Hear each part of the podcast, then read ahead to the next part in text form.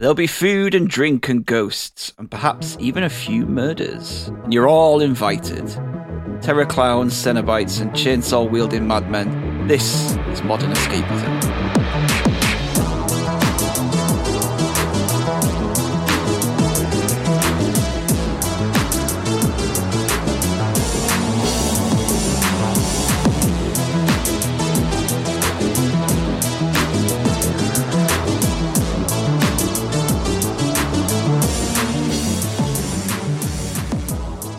Hello and welcome to another week of Modern Escapism. My name is Stig and I will be your host for this episode.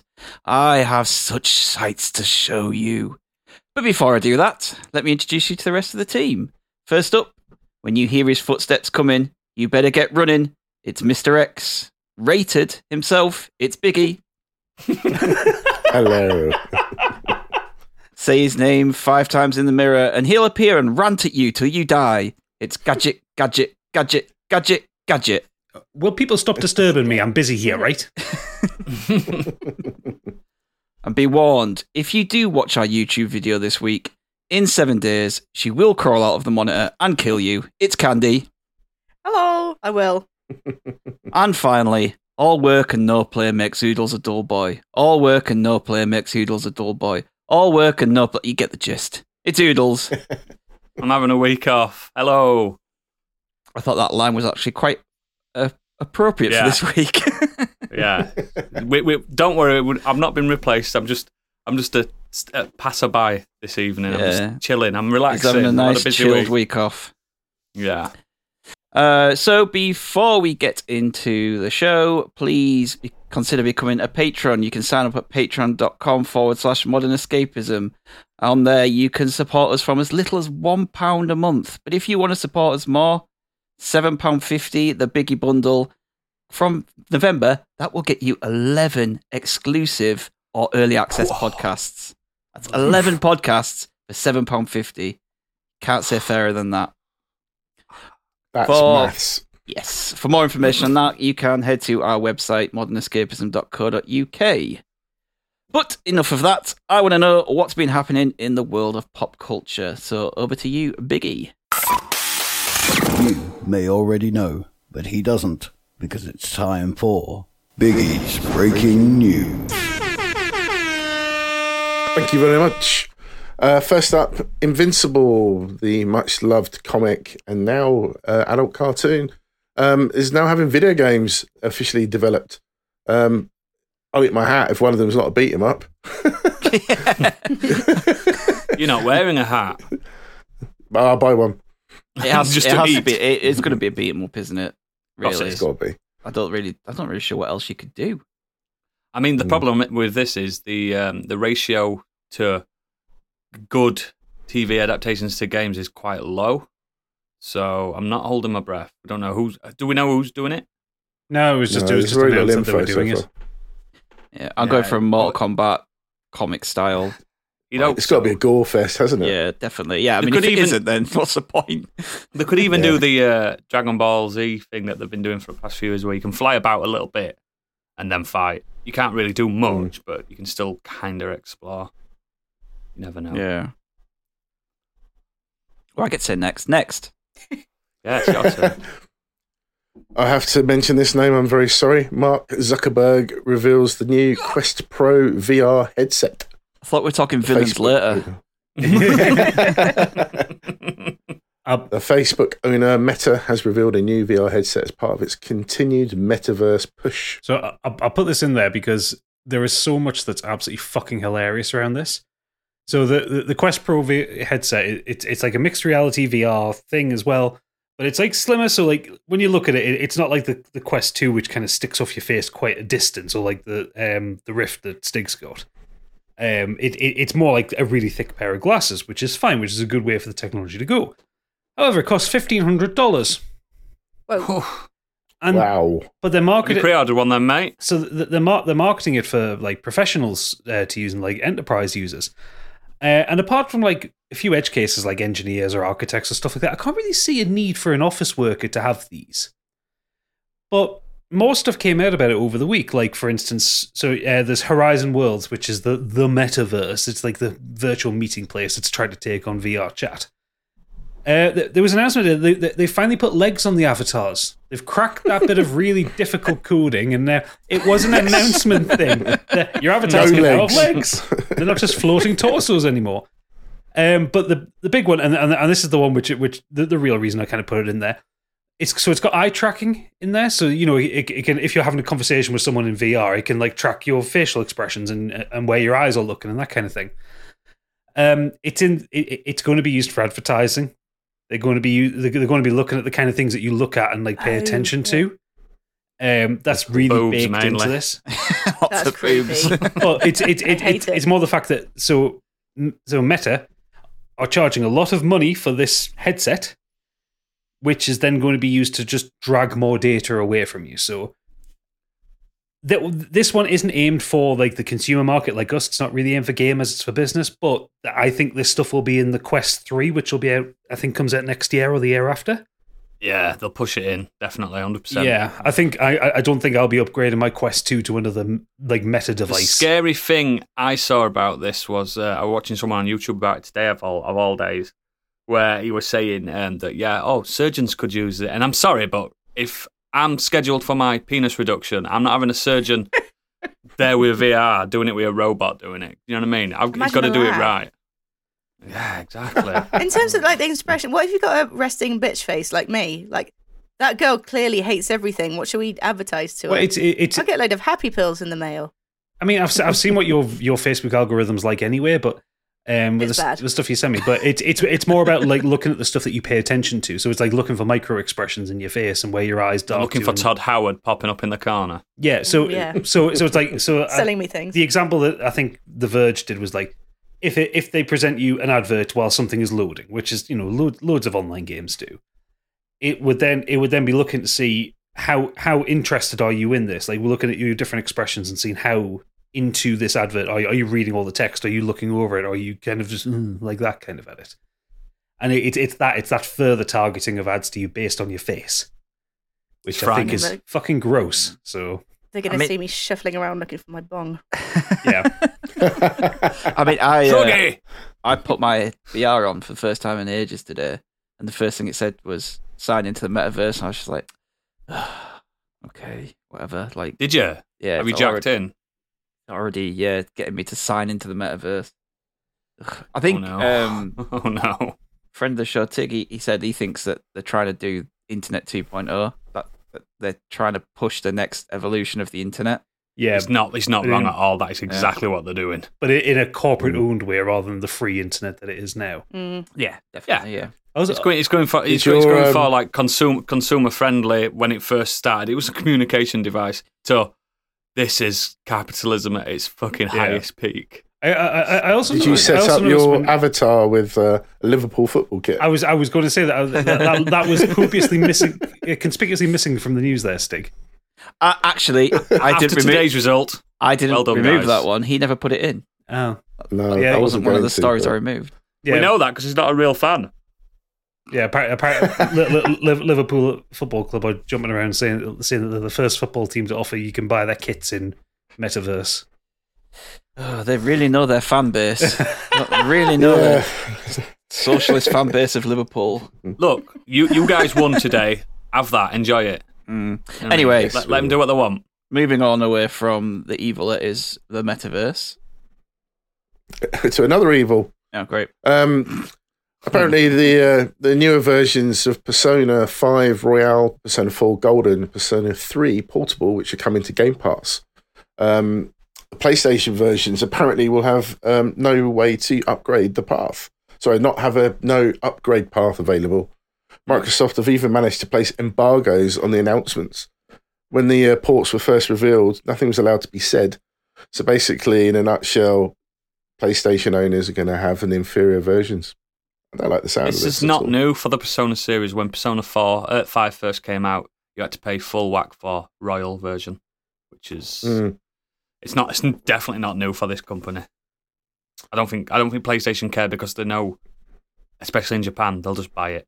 Wait, it's, They, they did it with Dragon Quest. They did it with Eleven. They released a, a special version a few about six months after, people bought it again. I did, Yeah, it's, like an idiot. I mean, it's it's Atlus. They do it all the time. They release the same game over and over again. Yes, You know, Mm. Disgaea. yeah. It's essentially the same game. This guy, with a, diff- this with a guy's different not anime changed with it. since. Yeah, it's not changed since two. So- it's not changed at all. Yeah, and like Persona Five Royal. Oh, I mean, that wasn't a massive. There was what's it? One extra dungeon and some quality of life one, changes. one new character, one new character. Some some um, chaff just took out of it, so it's actually a shorter and the main story, but for good good good good reason. It is the best version. Yeah. Sorry, sneeze. but yeah, it's it's the best version of it. But it when when Persona four uh, five fucking hell was Persona five came out. That came out full whack game, obviously, and was it a year? Maybe maybe even yeah, I less think, I think for it was Royal. A, yeah, I think it was only a year for Royal. And again, yeah, then the new stuff you had to play the game again. You couldn't import your save. You couldn't do none of that. You Yeah. had to play an eighty-hour RPG again to get the next ten-hour stuff. So I've still to this day not finished any version of Persona Five, and I I Mhm. adore Persona Four. I do, it's too long even for me. It's too long.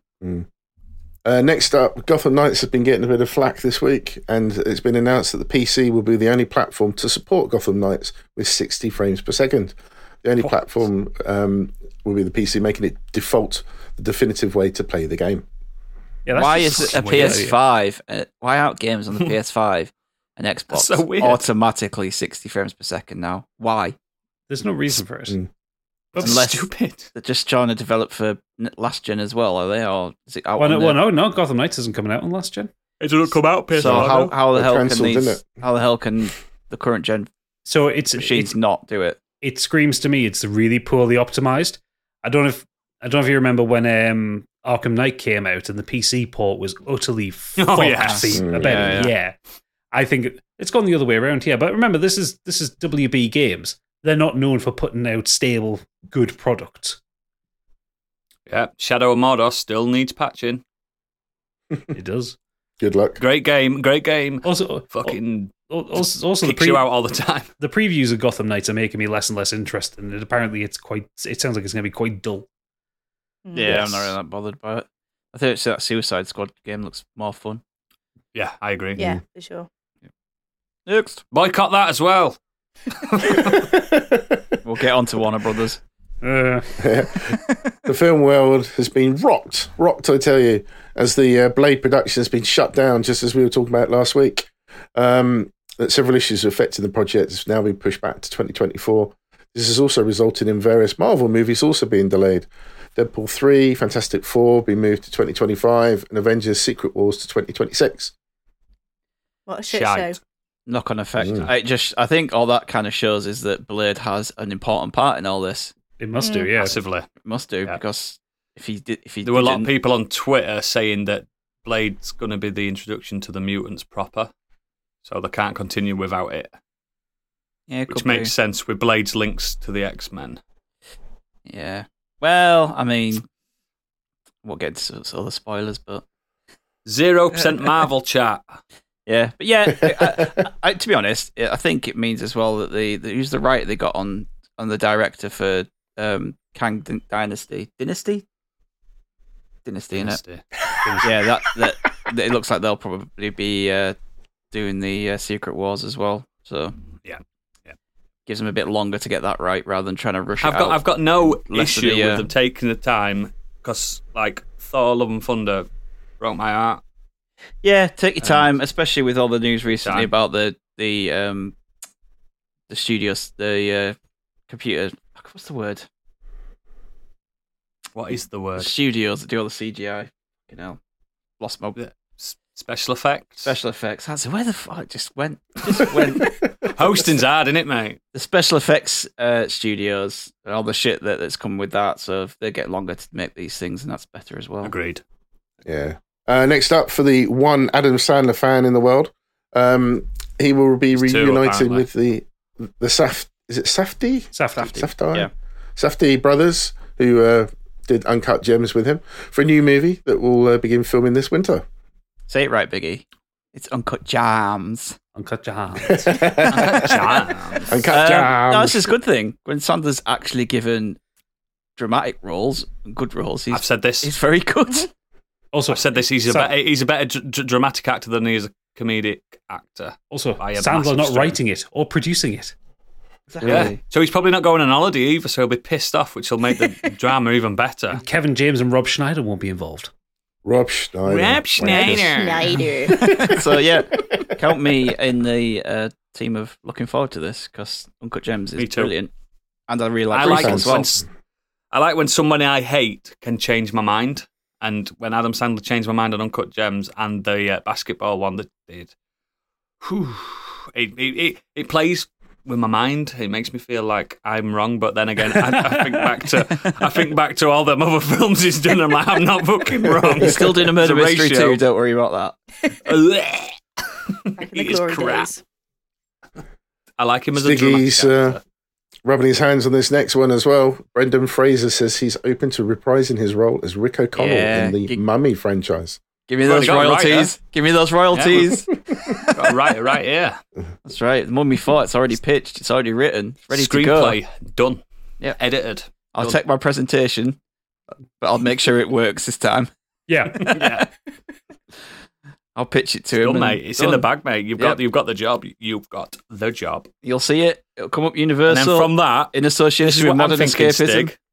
yeah, this is what I'm thinking, Stig. From that, you'll jump into the MCU and you'll change it back to Phase Three, how we loved it, and you'll work on I'll that. And you'll be it. the new. You, you will be the new Russo brothers. I'll soon be the new Kevin Feige. Yeah, yeah. You'll you'll you'll. And so your bring name back is Stuart glory. Backer. Yeah, Stuart Big Hill. Backer. Big Hill say my name wrong every week. Yeah. For- Former Now podcast host slash MCU Yeah. president. Stig. if he's willing to do it, um, it's up to him. I know that those movies really took a toll on his body and fucked him up. So it's I wouldn't want to do it if it's going to cause him any more. See it if it's going to cause him any more pain. So Yeah. Mm. They Yeah. could get Chris Pratt to be his son. I've already cast his son, Nicholas Hoult. Is it? Oh, I like Nicholas Hoult. He's good. He's good. Moving on. Now I'm interested on this next one because I don't see this working at all. A new Naked Gun film is in the works with, believe it or not, Liam Neeson in talks to star. Fuck I thought that was a joke. Next, next. Yeah, Fuck no, you- off. can anyone actually see him delivering that sort of role? No. well, I just don't Next. see it. Well, I mean, I to be fair, it. If, if you remember, Leslie Nielsen was a dramatic actor before he did Airplane, He was. and he was funny in Airplane and the and, and but the not naked. like Liam Neeson. no, He's- he was no, funny he was. that He was a proper serious, quite dark actor. yeah, he was, but it's just the face, and you know the he's got that comical looking face, isn't he? When he does it so straight, that I just Mm. don't see Liam Neeson having that same impact. I just don't. I mean, see I, it. I, I don't see it being weird funny in the slightest. Like there's, there, was, there was a charm to the Naked Gun films, and even then, the third one was a f- that was a bit torturous getting through that one by the end of it. It was. yeah. Yes. Wow. Why Wow. remaking spoof films doesn't seem like No. a good idea. So just make a new. what, what was the the last right good spoof film that came out? You know what I mean? That's the thing. Is it a genre the- that's dead? What was the last good spoof film? I don't think there was one. Moonfall. yeah, pretty pretty solid. Solid answer. I think I, I think that the last spoof film I saw that I enjoyed was maybe Scary Movie Two. Mm. What about Yeah. that? Um, what about that Seth MacFarlane one? That cowboy one was that good? That was a spoof. Well, No, A Million that Ways got- to Die in the West. That that- was shite. Was that? Was it? Was I can't remember if it was good or not. It wasn't even That- a that spoof. was it trying to be a just spoof. It's supposed See, to be a would comedy you- western. Would you class stuff like All Tropic right. Thunder a spoof? Ah, it's a satire. Uh, Uh, it's- it's- it's- Satire, it's- Yeah, yeah. it's more parody, isn't There's a it? fit. There's a thin line, isn't there? Mm, Kung, Kung Fu Hustles? Yeah, no, that would be a bit of a spoof. That Kung was- Fu Yeah. Hustle, Yeah, that's a shout. Yeah, that's a that's a shout. But we're, we're a long, long, long way away from when like the Naked Gun and Hot Shots Airplane, and Airplane and Mm. stuff like that were, Loaded would- weapon. the, yeah, the big deal. Or, Dracula Dead and Loving it. Dracula Dead and Loving It's That was incredible. It is good. It's really good. Just Leslie Nielsen's canon. I, I mean, yeah. Uh, Liam Neeson's a great actor, but he's not Leslie Nielsen. I think No. it's stupid. I felt before we move on, I found it. The last great one is What We Do in the Shadows. 'cause that's a spoof Yes. documentary. Oh yeah, You've done yeah. it. okay, yeah, well, you've done it. I'll, I'll go with that. yeah, yeah. You've done it. Well, Google Well did. Next. Oh, Keanu Reeves has reportedly stepped away from the Leonardo DiCaprio and Martin Scorsese's The Devil in the White City series for Hulu. Uh, director Todd Field also departed from the project as well, so that's not going well, is it? What a shame a bad actor's stepped away from a project. I think Leonardo DiCaprio felt intimidated by his acting chops. I don't think he did. I don't think he did. he probably thought, "Oh, is this man? He's look, you, Keanu, you're lovely, but you can't fucking act." I don't really know. There's not been much info about why this happened, as other than it's just happened. No. So, Mm. I love, I love Scorsese and Jet, so I'll, I'll take anything from him. But oh, he's I doing can't a Gangs of New York TV show, isn't he? Yes, Mm. and I love Gangs of New York. Yeah. I think it's one of the stupidest films I've ever seen, but I love it. Probably work as a TV show though. It would, it would. Mm. I, just- Yeah, I can see that. I, I love him, and Keanu Reeves not being in his next project is bang on for me. Up for It it. doesn't seem like a Scorsese. I mean, it's only Scorsese produced, isn't it? So Yes, but it doesn't seem like the type of actor Scorsese would usually go for Yeah. anywhere. So No, because Scorsese does that, that that unreliable narrator thing where the narrator talks to the audience. Keanu Reeves talking to the camera like, "This is me doing cocaine. Oh, I'm on cocaine. Fucking stupid. Whoa. Whoa, It just won't work." Uh, So what else isn't working? Warner Brothers Discovery is preparing for a new round of layoffs, hitting DC and Cartoon Network, along with other divisions of Warner Brothers Television Group. The layoffs are expected to be comparable to the wave that took place in August. So lots of redundancies. Lovely. mm, Warner don't Brothers is what on the its ass. Fuck, they are doing with this at all. Just since Bugs Bunny died, it's been on its ass. Well, it, it this this one's pretty bad. This one. So so what what the way they announced it was in a really kind of uh, subtle way because what they do is they're laying off about 125 people. That's so that's across scripted, and unscripted, and current programs. But then it's merging Cartoon Network with Warner Brothers directly, which means that the the head of Warner Brother programming will be in charge of what comes out of Cartoon Network. Now, Cartoon Network you know, for people our age especially, was quite formative because it was they released different kinds of cartoons than what um, a lot of other places did. It was almost like a punk attitude towards cartoons. I mean, where else would you get shit like fucking Dexter's Lab or Cow and Chicken? Like and really fucking weird shit.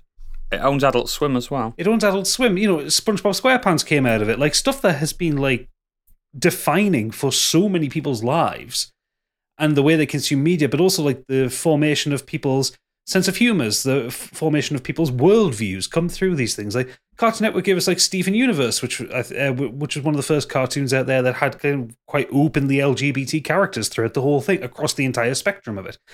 Warner Brothers aren't going to give you that. No. And most importantly, Cartoon Network was the first place to have English versions of Dragon Ball Z, which was massive for me. Yeah, they, well, yeah, Growing 'cause- up. yeah, because they, they brought a lot of anime over and dubbed Yeah. it in I house. think. I think after like we obviously grew up and moved on, they still did stuff like that for kids. I'm pretty sure Adventure Time was on Cartoon Network and It was. Over the Garden Hedge. Up, God, yeah, that's it, isn't it? That one Yeah. with the, the weird one. That was You've on- got to, you've got, you've got to watch out though, because in, in Britain it's different. Because even if it's made by Cartoon Network, some shows still went on to Nickelodeon in Britain. But it's, a, it's a, there's a weird crossover with who makes it and where what channel it goes on in Britain. But in America, they get it all properly. Do you know what I mean? It's weird how it is. But yeah, so so it's effectively meaning he's shutting down Cartoon Network Studios, merging it into Warner Brothers Animation, which is just and don't don't not good. don't they own Hanna Barbera as well? Yeah, well, so Hanna Barbera is under Warner Brothers Animation. So what they're going to do with all them classics that they love to rerun that I love that still exist? Well, I, you can I still used to watch see Boomerang Cartoon whenever you want. and they'll just be on HBO Max or something like that, won't they? They'll just put them I out so. that, or that or Hulu or something. But yeah, it's Like, just um, the Cartoon Network was a really worrying. big part of my childhood. Like I, I, Yeah, I same, loved a lot of yeah. the stuff from there. So this one just particularly makes me feel quite sad. Fucking Mm. Warner Brothers, man, they're stupid. They're just gonna ruining things for people. Yeah. Well, I mean, I, I will say Warner Brothers are still doing some good animation and They fun are, and yeah. kind of out there stuff as well. If they carry on and doing it, fine, but doesn't seem like I would say, given that, given their thing. behavior over the last yeah. four months, like it doesn't. It's not even that long. It's just it's been a kind of cyclone of It- it- bullshit. It keeps coming out. Oh, this is it now. Nothing else is going to happen, and then a month later, you find out that something else is happening. So Man, where's that Samurai Jack re uh, remake as well. Come on. Oh, that'll be cancelled. That you know that's going to get cancelled straight away. Fucking Samurai Jack's one of the best shows ever made, and people slept on it. Again, another Cartoon Network one. Yeah, exactly. Fucking joke, man. Ugh, sort your shit out. Yep. Next up. Next up, Blink 182 fans. The band's classic lineup returns after nearly a decade away. Blink 182's Tom DeLonge, Yep. Hey, Mark you got right. Hoppus, Travis Barker reunite for World Tour and new music. Abby Jones and Alex Young. Um, Where are as you? That's them, innit? I Have you heard the new don't song? Like 182. Nope. I haven't I don't like them. it. Fucking shite.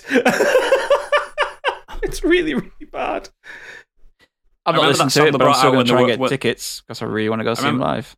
Why would So, you want to see them thing I can remember from live. them. I want to see them because I've never seen them live before. I remember that song where they were running naked down the street. Is that a What's newer my age again? Newer one.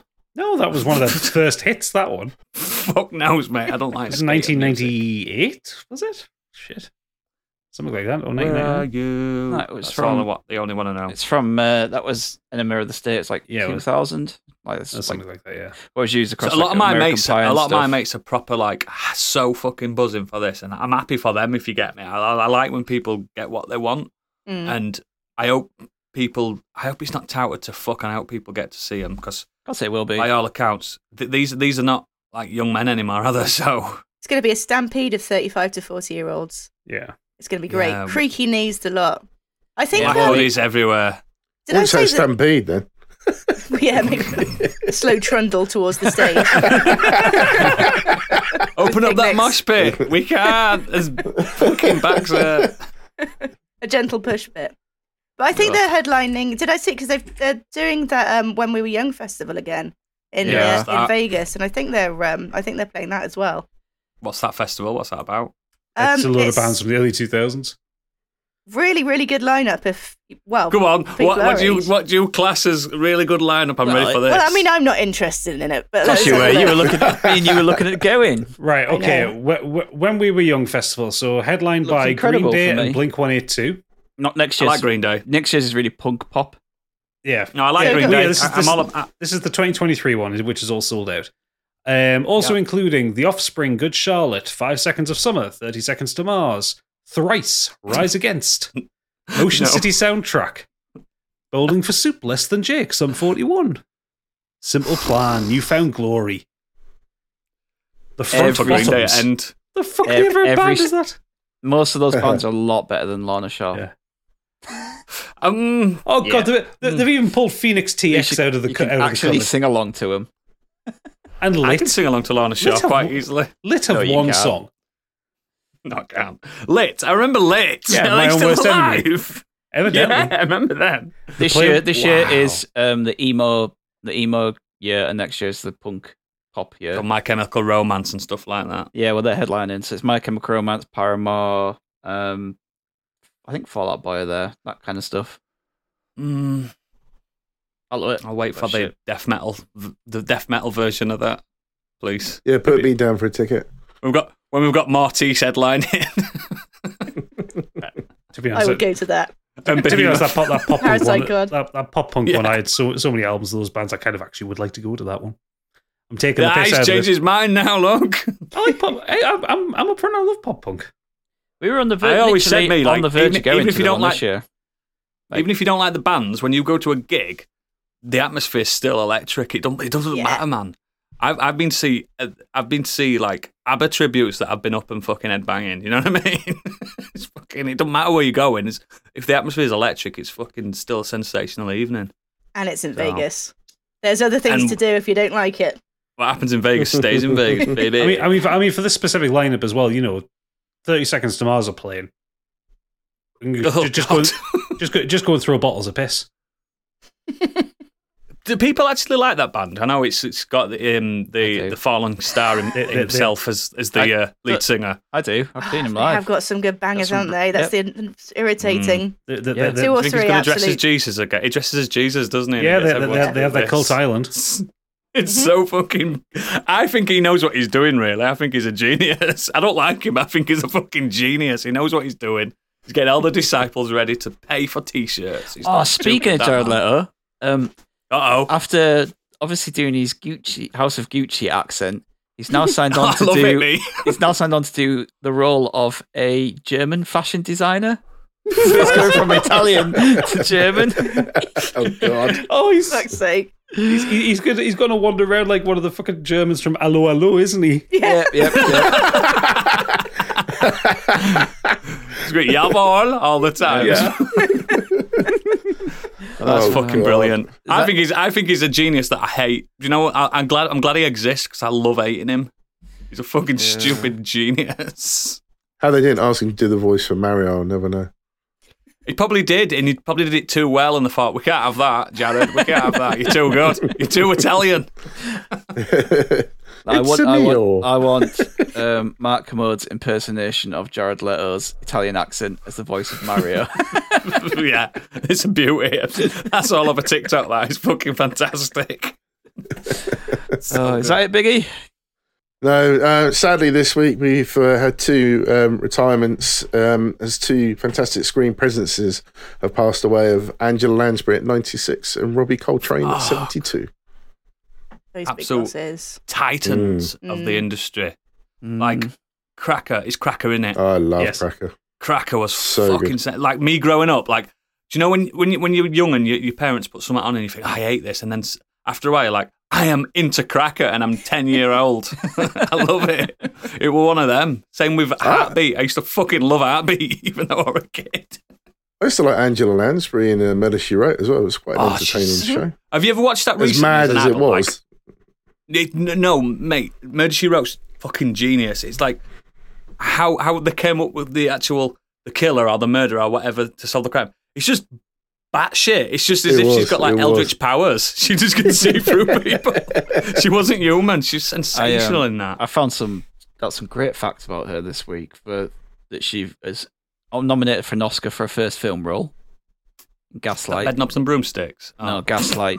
so that's pretty impressive to, for your first like film Yeah. feature to be nominated for an Oscar, and also that when she found out that her daughter had been mixing with this weird person that she didn't agree with, she up Mm. and moved her whole family to Ireland, and it turns Yes. out that that person that her daughter had been mixing with was Charles Manson.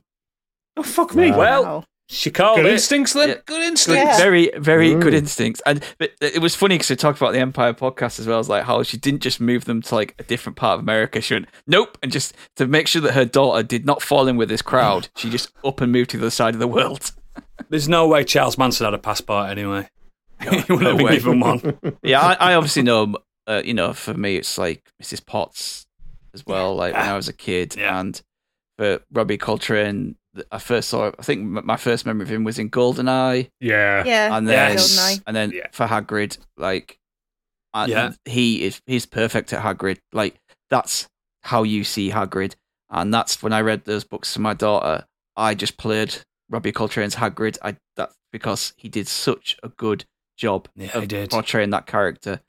and there was a documentary that came out at the start of this year where it was all like looking back on Potter after, after 20 years. And he sat there, and his last bit he sort of talks about is he said, These will live on forever. And paraphrasing here, and he said, um, 50 years' time, Hagrid will still be here. He's like, I won't be here, but Hagrid will.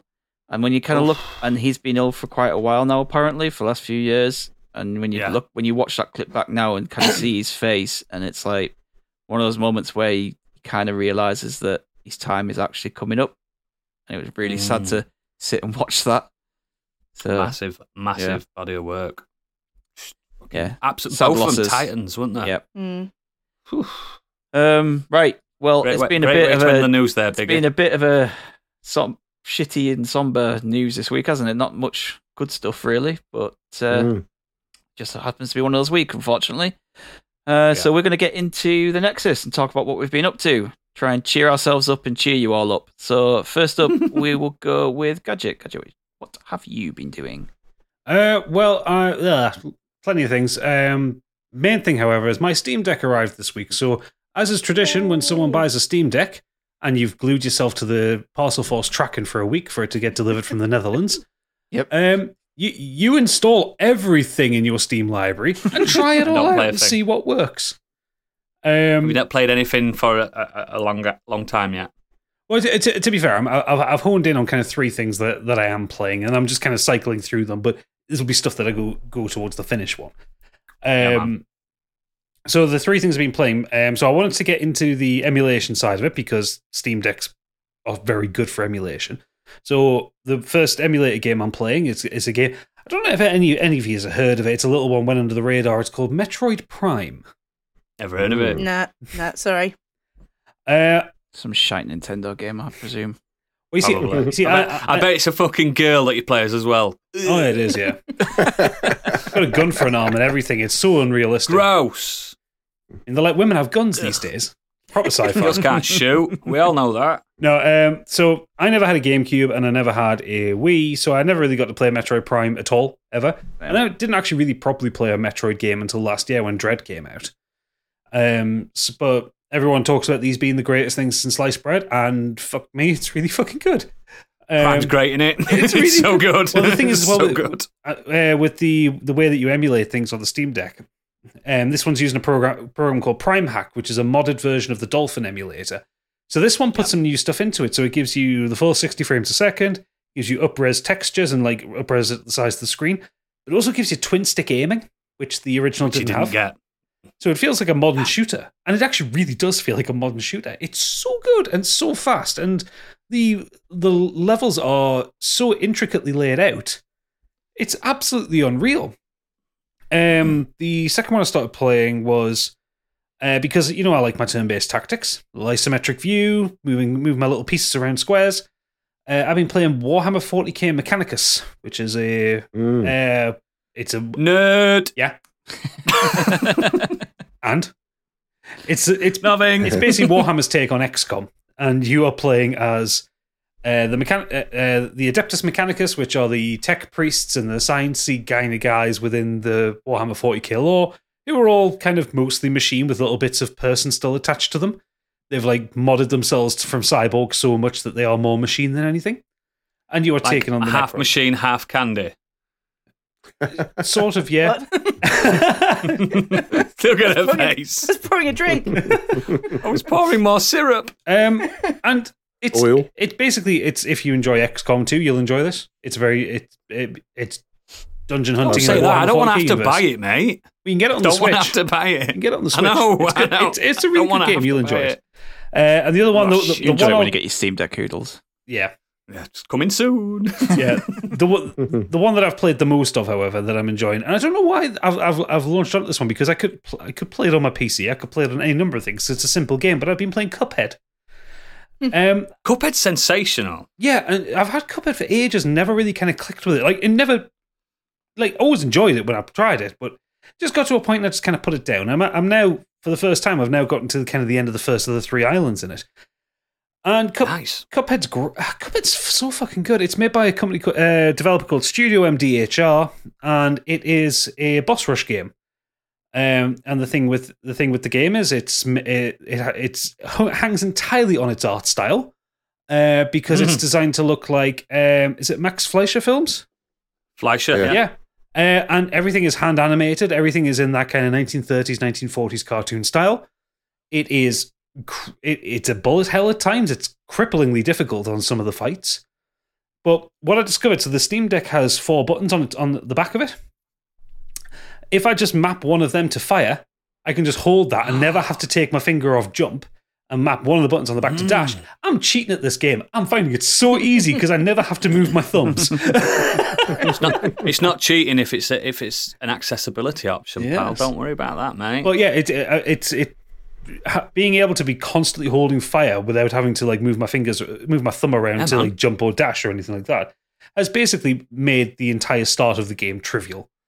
Um, but it is good. The soundtrack is is amazing. The art style is fucking gorgeous. It's so beautiful. This game. One of the best looking games ever made. Yeah, and and I think it's the combination of the art style and the way it's animated. Everything's very elastic and flexible and very expressive. And boots have faces for some reason, um, because Bullets have faces. bullets have faces sake. at times.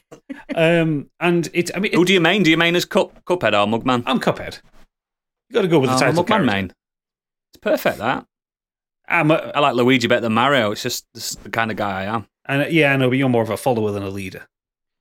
That's right. Don't prefer Luigi. But, Luigi's better. He's- Yeah. Um, but yeah, it's it's it's it's been out for years. It's on everything. I think you can even get it on iOS. You can. Have no, you no, tried sorry, the, no, um, Mac OS. You can get it on it. It's it's on the Mac. It's it's that ubiquitous. You can buy it on a fucking Apple Mac. Are you thinking about getting the Delicious Last Course? Because I think it's some of the best levels they've done. Yeah, well, if if I get it finished, I will. Yeah, like I say, I'm enjoying it. I'm really enjoying it, and it's. I think what's making me love, love it most on the Steam Deck is you can pick it. It, it- only takes like each boss fight. When you beat the boss fight, it takes you a minute, but it takes you an hour to get to that minute.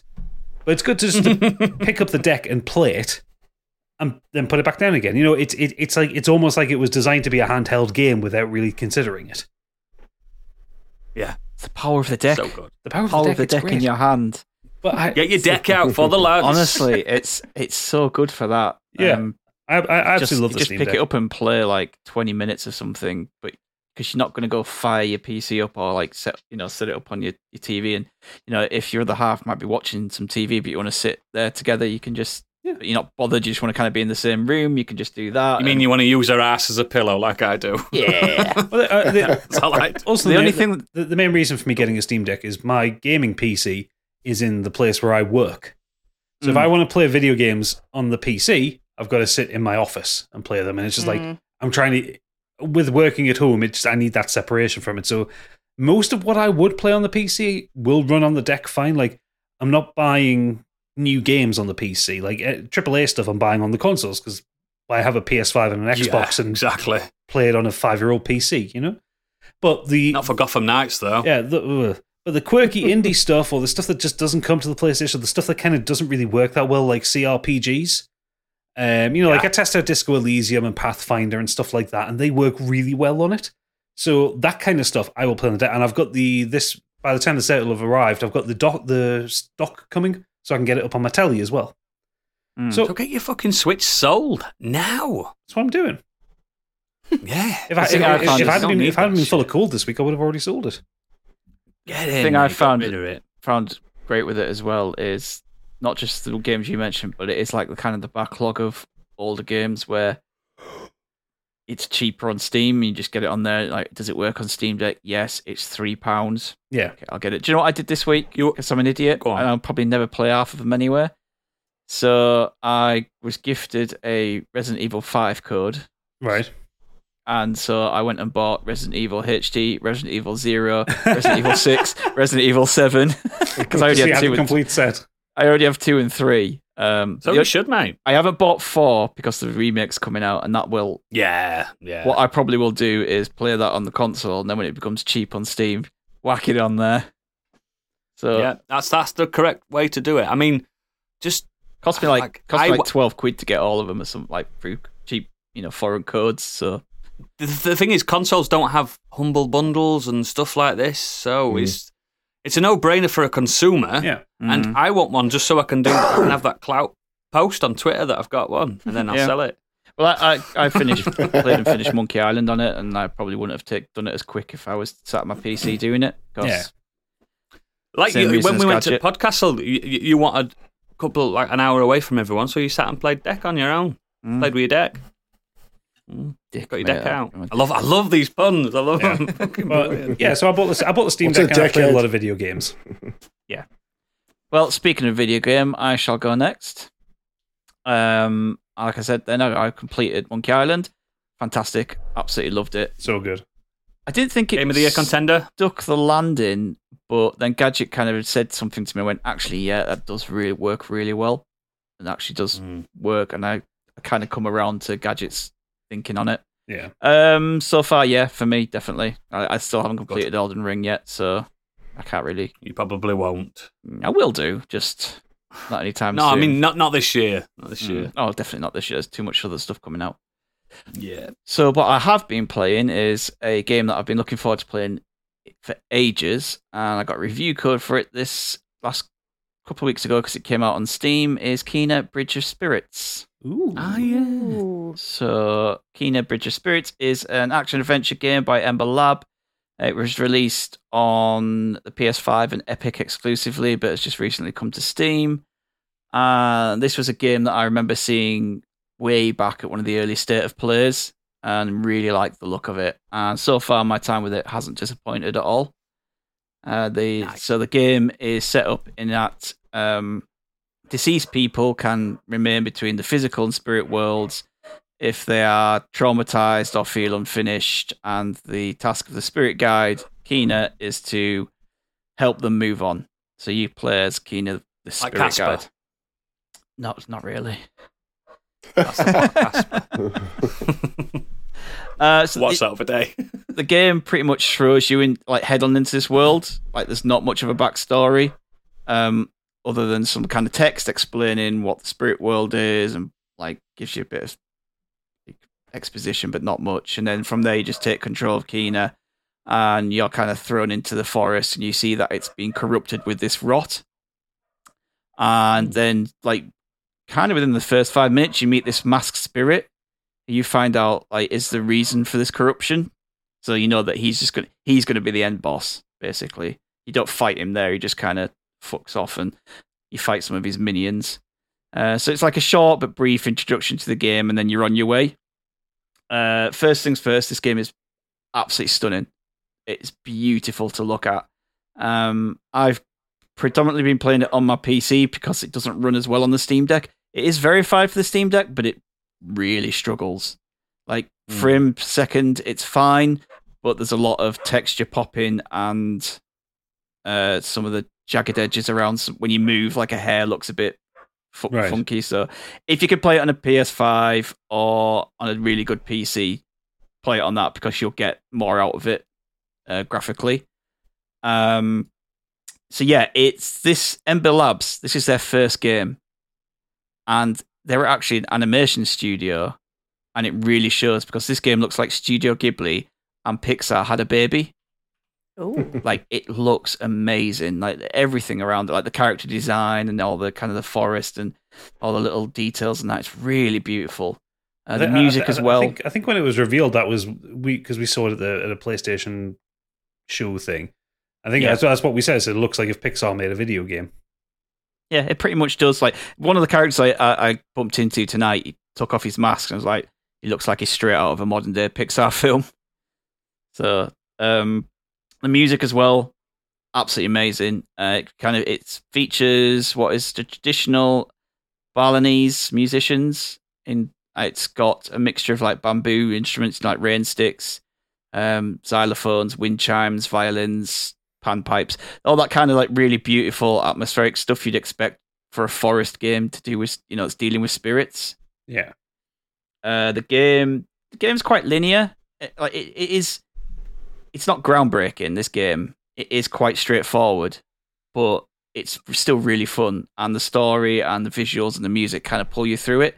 So the game is linear in its approach but it has like open world not open world it's like up more open map areas and various different sections. You know like an old 2d zelda game? Where you kind of move Mm. from all of a sudden you're in a village and then you'd go over to this area of the map and you're in like a desert.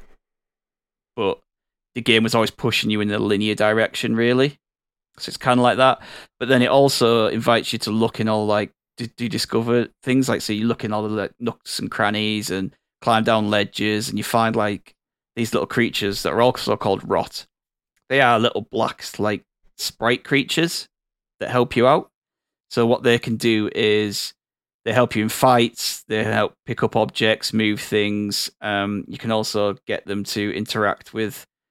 I can't remember what it's called now, but it's this orb, and it helps you kind of destroy the red rot. They're little cute creatures, um, perfect for selling merchandise. You know what I mean? But there, they look like those. Have you seen Spirited Away? They look like the suck creatures in that. Mm. Oh, do they? Yeah. Badass. Yeah. Um, but yeah, you, you you find you, when you kind of traveling around, you find them. You find gems and spirits. Like the gems and the spirits help you unlock abilities, like clothing items. So you can buy like little cute hats for your rots. So I've got little rots running around with like mushrooms on the head, little fox ears, uh, Oh little like uh, um, uh, flowers and stuff. That they're a proper little cute, and you can sit down and play with them as well. You can dance with them and, and like sing to them and stuff like So that. have you just been stuff. playing this game going, oh. Yeah, yeah, pretty much. I'm on the about to go on the pre-order screen right now. I think. When do, when's it actually coming out? Oh, It's it's been out. out for It's ages. out. Oh, been is out for it? about a year. It's only just come to Steam. It's out on a lot of things, isn't Oh, it? okay. Yeah, so I've been playing it on Steam. Uh, but yeah, you do have like little side quests. They're not like side quests that you're given. You might you'll pick up like an item and it says like return this to a spirit's home and it helps them release them from you know it's that's the reason that they're still stuck in this world because they're missing that item at their home. You drop it down, it kills the rot and you know sends them on their way. And you've got teleporters situated around so you can kind of fast travel between the different areas if you want to go back and like discover stuff because if you load up the map, you go to an area, it does tell you like there's so many rots here, there's so many chests, there's so many gems. Kind of tells you if you're a completionist, you know, you Yes. go off and you know explore and do that. Um, like I said, it's quite simple, formulaic, but um, it does have. And I hate doing this because this is a modern day thing for everything. But it does have a hint of the Soulsborne to its combat Ooh. Everything's got to. The controls are When mapped d- identically from from games. So R1 is light attack, R2 heavy. You've got L1 is block, lock on with R3, B to roll. Uh, Good. Kena effectively has like a stamina bar for when she's blocking. Uh, but that's about it. That's all you kind of get. That's similarities to Soulborns. Um, so don't let like if you are a Soulborn like fan, don't let that put you off. That- Why not? it is literally just kind of the you know the um combat that's kind of similar because it's clearly taken inspiration from other games. Like i mentioned already like 2d zeldas souls for the combat. The platforming is very tomb raider reboot-esque. You like jumping up and down plat- like uh, ledges and jumping over and grabbing onto things. Uh i'm playing on normal as well and it's still quite difficult in areas. So it's it's got a good variety. Like you can there's like five different difficulties on it, and one's just a story mode. I think where you just go around and it's like one hit kills on stuff. So, uh, but yeah, re- I'm just really, really enjoying it. Uh, the boss battles they also feel really distinct. There's plenty of them in there. They all have great music, and what I do really like about this is some of the bosses come back into just regular combat. So the first boss that I struggled with to start with, that kind of baddie just turns up randomly with all the little minion kind of baddies now. But because I've defeated him and I know how to defeat him, now I, I know when his tells are and I can just kind of whoop his ass really easily. Oh, they really It's have like- been playing FromSoft games. Yeah, so it's a nice way to to bring it back. Yeah, so this is Ember Lab's first game, so you can tell that's probably why they've lifted elements from a lot of other games, just because vis- visually they know how to do it, but game play wise, you know, they're probably still learning and just lifted things. Let's take that, that, that, and that, and put it into this game. But yeah, really good. I really enjoy it. Um, I recommend if you've got a PS5, probably play it on that, unless you've got a beefy PC. I've just bought it, mate. I have too, literally, So- as you were talking. so, yeah. So, cheers for that. That's me. Oh, um, I keep forgetting Oodles. On well, Oodles, what have you been doing? I've been lied to, mate. I've been lied to by the gaming um, hype machine. Um, Super Meat Boy is one of my favourite games of all time. Most favourite, precious, love Super Meat Boy. Everything about it. Um, a sequel came out. I don't know if it was this year or last year, called Super Meat Boy Forever. They lied to me, guys. It's not a real. So- it's not a proper game, is it? It's not fucking get. It's an endless runner. Yep. Why was I lied to like this? I'm filming. To be fair, the, the, there was a lot in that. The marketing. A lot of people were pissed off because the marketing didn't say this is an endless runner. It was always marketed as another Super Meat Boy game. I'm fucking fuming. I'm absolutely fuming. I started playing it this morning thinking, yes, this is going to be good for, for the Nexus. Love Super Meat Boy. I love everything about it. It's gone cheap. I'll get this. I've just been completely like, it was like 30 quid originally. I've got it super cheap. And I was just full on lighter. It's not the main thing I want to talk about. I just wanted to bring it up because I'm, I'm filming. I'm fu- It doesn't mention it in the notes at all, in, in the game notes or anything. And I started playing. I'm like, oh, this must be the tutorial where it's, it's running for me. But no, no, Super Meat Boy just keeps running without your input. It's a one button game. Great for accessibility reasons, but pissed off, proper pissed off. Um, but yeah, the main thing I want to talk about is I finally finished one probably like one of my top shows this year that um, not many people are talking about. We mentioned it on this show recently. So I know Candy's been watching it. Uh, Welcome to Wrexham. I finally finished it. Yeah, Um, too. This show is sensational. Now, you don't have to be into football, do you, Candy? Nope, not at all. I'm not in the slightest, but really enjoyable. So it's a docu series chronicling the the purchase of and stewardship of uh, Wrexham AFC, um, one of the professional football football's oldest club. So it's uh, Northern Wales. Uh, They're in the conference, or what what they call the um, what do they call it now? They don't call it the conference anymore. They call it the Vanarama National League, which is just a, a nicer name of saying you're the bottom. You're the fucking worst. it's the, it's it's the lowest form of professional football in in uh, in Britain. Um, to the point where some of the players you, have you make that sound like jobs. such a derogatory way of saying it. It's like, oh, sarcasm is the lowest form of humour. This co- conference is the lowest form of football. well, it is, mate. Some of these players have to have two jobs just to support their lives. You know what I mean? They don't get paid a lot to do this. And um, I don't know if you've heard of these two gentlemen that have purchased this club. Um, a guy called um, Rob McElhenney um, from a, a, quite a nice show called Always Sunny in Philadelphia. We've never really talked about that show on this podcast before. and a cute guy called Ryan Reynolds. I don't know if you've ever heard of him either. Um, but these two nobodies, yeah, these two superstar billionaires decided to buy this club, and the show just like documents how how and why they bought this club. The main reason they bought it probably is hubris that they can, but then it's, it slowly turns out to be these these men wanted to put something back into a community that were lacking. Like I think it was 15 years they've been in this conference, and the town of Wrexham was just on its ass because the foot, football was one of the main things about this town, and they they basically they've been trying to turn it around for throughout the pandemic. That's the problem. They decided to do this just as the pandemic hit. So, as as us football fans know, wasn't really good, was it during the pandemic? there's not a lot of um, atmosphere. Let's just say in the stadiums for one, um, or anybody. And yeah, it just basically, if, if you know about football, you know exactly what's what happened to Wrexham AFC and stuff. And did they did they get out of the the division or not?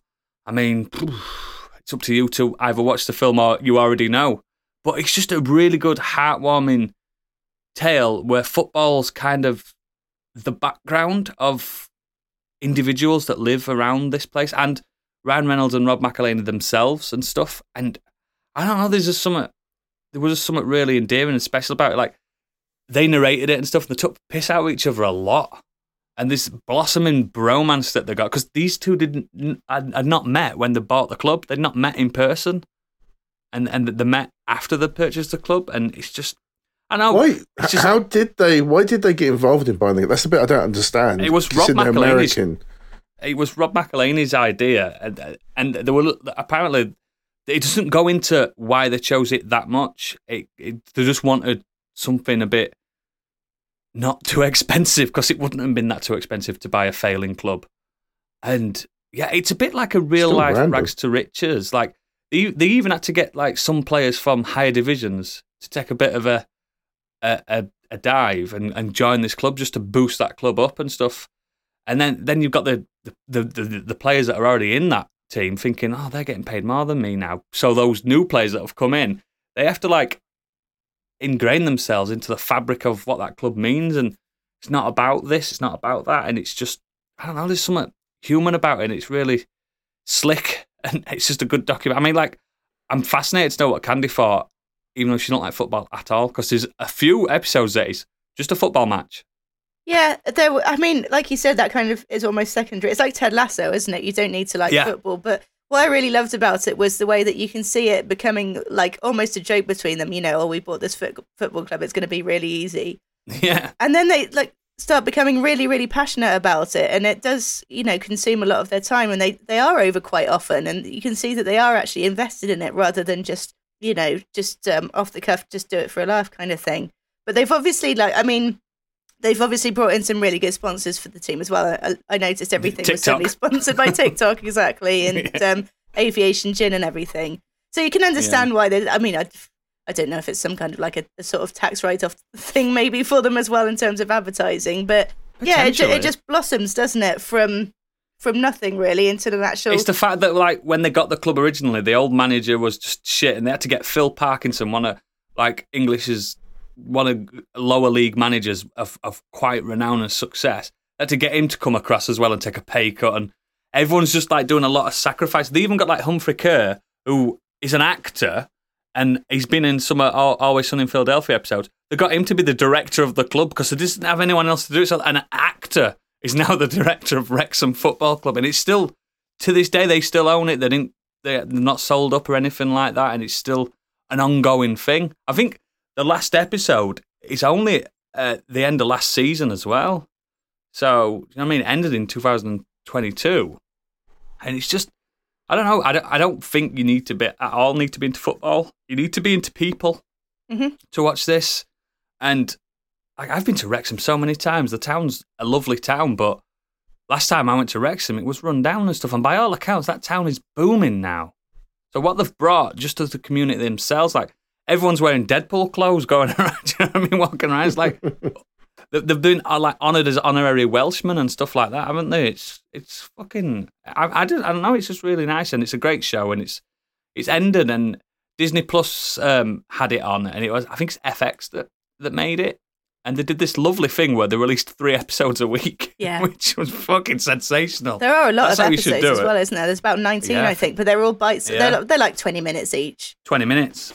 I think I think you should watch it even if you're not into football. But if you are into football, there's some good like nail biting moments. Like trouble is, I'm into football, so I knew the scores before the actual. I knew what was going to happen, and I know what happened to the team and stuff. I was like, ah, it's a shame, but yeah, it's just re- it's really good, and you really get to know the lads and stuff like that. And it's just yeah, watch it. Welcome to Wrexham. It's good. That's my main thing. Awesome. Yeah, I will watch it at some point. I think.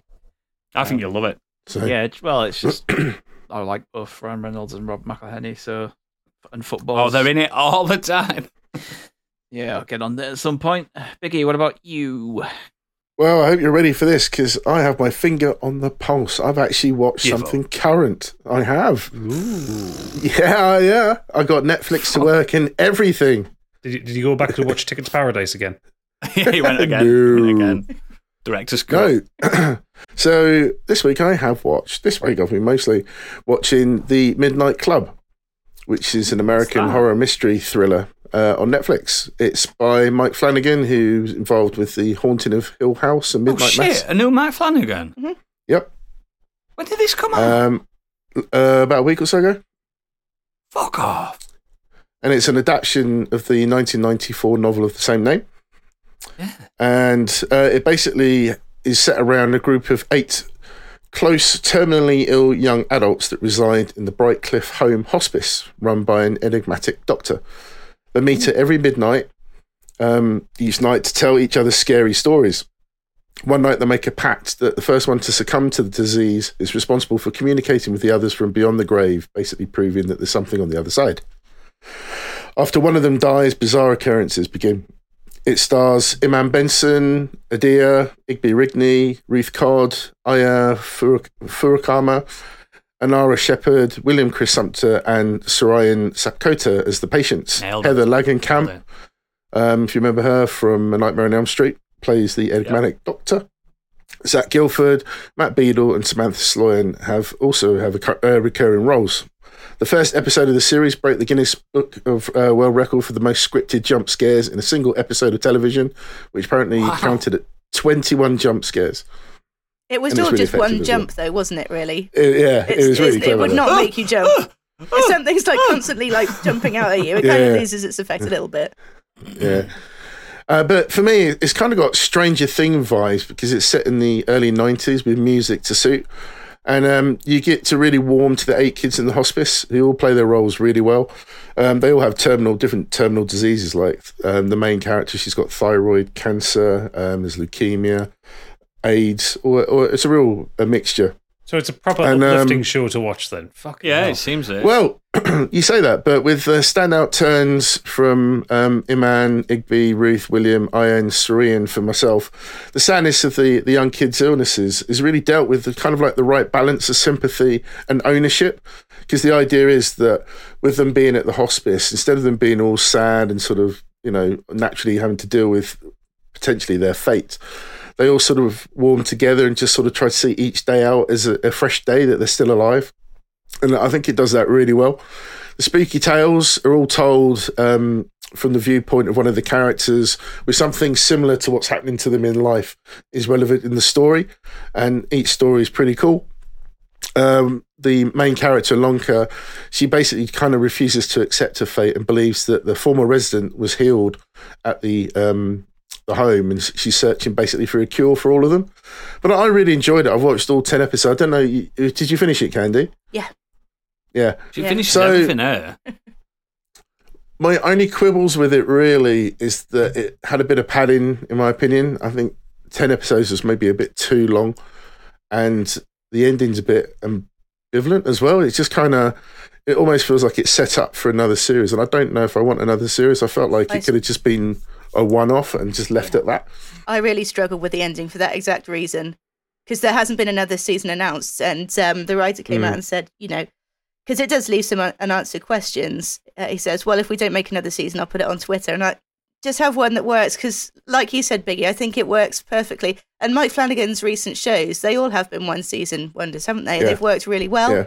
So it was a bit of a surprise that things weren't necessarily resolved. But uh, I'm yeah, no, it's, surprised. it's, um, go on, sorry. I was going to say, in terms of if you've been enjoying the recent Mike Flanagan series, like Haunting on Hill House Haunting with a hill, um, it's it. it's not quite. Um, I would say it's aimed more towards kind of a tween sort of uh, teenager Yeah. sort of market. It's it's not as scary as the most recent ones, um, and I think that's why I also got the kind of Stranger Things vibes. But one girl in particular, I, I can't remember her character's name, but the Irish girl in it was just Yeah, such a that's standout actress, and I had to yeah, Mm. I had to look her up on um, just to see what else she'd done, and apparently they found her on TikTok. This is was this was her first acting job. They They'll just find me one day. well, we can only hope. but I think a lot of the youngsters are really good. I think a lot of them will go on to big roles, especially the lead as well, Iman Benson. She's fantastic. But I think a lot of them I'm- really do stand out well. I'm really surprised this has come out because I thought his next project was Fall of the House of Usher. That's also Um, coming out, and actually stars a few of these uh, actors as well. Is this is this a proper one of his, Mike Flanagan? It's just Yeah. this has just come out of nowhere. This. Mm. Mm, it did. Why, why the fuck? What the fuck? This is. But I, I've really enjoyed it. Yeah, it does give those Stranger Thing vibes. It's kind of almost like it's been let's do something like that by using um, a novel based on um, something to base it on. But yeah, I really thought it was quite cool. Some of the stories are quite clever, quite funny. There's quite a bit of humour in there at times as well. It's a bit more serious than um, Stranger Things, but it's along that sort of line. The I'm uh, glad this is out. I've got something to watch now. It is worth a watch. The stories actually that they tell, um, they're all based on the um, stories of the same author that wrote the um, the main book as well. I think it incorporates. Yeah, I've, like, I've read the book. Yeah, I think it incorporates like something He's like. written 27 books. I think it incorporates Yeah. something from all of them. I think that's what I read. Like every part of one of the books is put into this series. I read an anthology. I've read an anthology of uh, Midnight Club, and I've read a, a, a modern take of Midnight Club as well. So I wonder if it. This is fuck. Why is this just dropped out of thin air? I'm fuming. Oh, you got someone to watch this week Then. I then. say it's a nice Yeah, present for you. It's a little present. I've earned this. I'm I'm happy you brought that up, mate. Thank you. It's because you've been busy. You haven't uh, noticed new stuff dropping. Yeah, that's probably it, mate. Excellent. So, Candy, do you have anything else on top of that? I do. I have a big opinion about something that I watched this week. I watched Clerks three, and it's something You that I've been looking forward to. How dare you? For about fifteen years. Why do you keep giving that man money? well, let me explain. So, um, Clerks 3 obviously is the third installment. It's the third and final installment in um, Kevin Finally. Smith's Clerks trilogy. Um, the first one was released in 95, followed by Clerks 2 in, or Clerks, I should say, being as we're in England, but Clerks for argument's sake, in uh, 2006. I think it's the seventh film in the View Askew universe, which is basically the Link sort of cinematic universe he's done. basically every The film. original cinematic universe. yeah, exactly. The Smithiverse. Basically, it's all the Oh, films that Jay God. and Silent Bob are in. Um, stars Brian O'Halloran and Jeff Anderson once again as Dante Hicks and Randall Graves, and they're just joined by the usual Kevin Smith brigade, basically. But so they got him back though, because he he said he'd retired him who played Randall, didn't he? yeah, and that was. I bet they've paid him a pretty penny. Well, I mean, possibly. I know a lot of the actors came back after Kevin Smith did have his heart attack. Um, Oh yeah, but I think so- there's yeah. there's also been several rewrites of the script of Clerks Three as well. I think this is like the third iteration of a possible film, and obviously this maybe is the one that struck a chord. Um, so this one, and um, if you know anything about Kevin Smith, you'll recognise some things here. So the synopsis reads: After suffering a massive heart attack, Randall enlists friends and fellow clerks Dante, Elias, Jay, and Silent Bob to help him to help him make a movie about his life at Quick Stop. It's back in the Quick Stop, guys. It's not at movies this year. Is Elias the guy the one ring to rule them all? Is that Yeah, him? the little nerdy that is a fucking great. That's a great joke. And they've uh, I like Clerks one and two. they, they've uh, they've got him up in this one as well, and it's just absolutely I just I just love it. I liked him. He, he have about the sex goblin or something like Pillow pants. pillow pants. That's it. That was fuck. I hadn't seen that film in about fifteen years. Well, I just please watch it again because I absolutely loved this film. I love Clerks three. I know Kevin Smith is not for everyone. I know not everyone's a fan. That's fine, but Just a reminder: the director of Tusk. exactly. He's got PTSD still. Um, but for me, this is I would put this straight into his top three films. I I don't want to put it course. above the All, all, original. all of them being Clerks. well, no, I wouldn't put Clerks 2 in his top three. Um, so I wouldn't put it above the original Clerks, but I think Dogma's probably looking a little bit worried. Oh wow, Yeah, I like Dogma. I like Dogma's Dogma. fucking great. Yeah, I'm, I'm not really like sure how much it'll appeal to people that aren't already a fan of Kevin Smith or uh, haven't at least kind of had a passing enjoyment of the previous two I've heard. couple of films. Um, the whole thing is basically like Easter egg the movie, but Kevin Smith he really does know his audience. Like he knows that he has a following of loyal loyal fans, and he plays directly to them. And I don't think he really particularly cares about appealing to a mass audience anymore. It it almost kind of feels like it's a family affair. Like the It fans are involved shows. It shows much. that's that's true because he never releases his films on big big things now, does he? He just releases them in small doses and. Yeah, Yeah, he, he definitely he definitely releases to the fans and Yeah. the- all the fans with their bongs. Me. Bong. Yeah. Um, Yeah. But yeah, no, I think that the fans are, are just as instrumental in this film being made as the crew. Like it's, uh, there's a couple of kind of for, like a fourth wall breaking wink to the camera wouldn't be out of place with all these Easter eggs and everything. And There's, Like, there- speak- is, is, isn't there one specifically in the trailer whether to whether because they're talking about those the filming clerks and it's talking about oh we're going to put an alternative ending in whether where a, a guy comes in and shoots Dante. Like, But, but why? What if you want to do a sequel? Oh, I'm not going to do a sequel. I'm not a hack. And then it just cuts Yeah. to Silent Bob Yeah. going hey, Exactly, pointing at the yeah. camera. exactly. Um, but yeah, no, I mean, talking about sort of knowing his audience. So the film opens with "Welcome to the Black Parade" by My Chemical Romance. So what the fuck? if any 30 something year old nerd doesn't get pumped over that then just what are you're doing but the the story itself it does it does something a little bit interesting and again it's very meta um so during Randall filming his movie they actually do go back and recreate almost perfectly including being in black and white the scenes from the original Clerks movie and I think if you watch the new one you'll probably go back to the original and watch it in a slightly different way Even the um, scene where the woman fucks a corpse. that part is not included. There I are don't um, think so. there- actually sort of mentioning that there was um, there's things addressed in the new film um, regarding the original that by today's standards would be slightly problematic, and those Yeah, things I are actually in, yeah, and those things are actually addressed in the Oh, new film good. in quite a funny way. some of, some of the words, especially the uh, slurs. yeah, y- yeah, yeah. Um, but yeah, I mean, it's again, it's kind of uh, self-aware in the way they did the um, the name Tolkien in South Park. If that makes any sense to you, Yeah. it, It kind of turns Yep. it kind of turns it around on you. It's like, well, if you if that's what you thought, then you're the asshole here. Um, Oh. but yeah, the, this, the um, the humor is it's kind of noticeably less juvenile, I'd say, certainly than Clerks Two was. Um, don't get me wrong, like Jay and Silent Bob are in it, so you do get your run of the mill Dick and Weed jokes, but it's bucks, little man. Put that shit in my hand. so you know you're going to see it. Um, oh God! But yeah, I if mean, it's free, I'll see it. it's not. It's nine ninety nine to rent.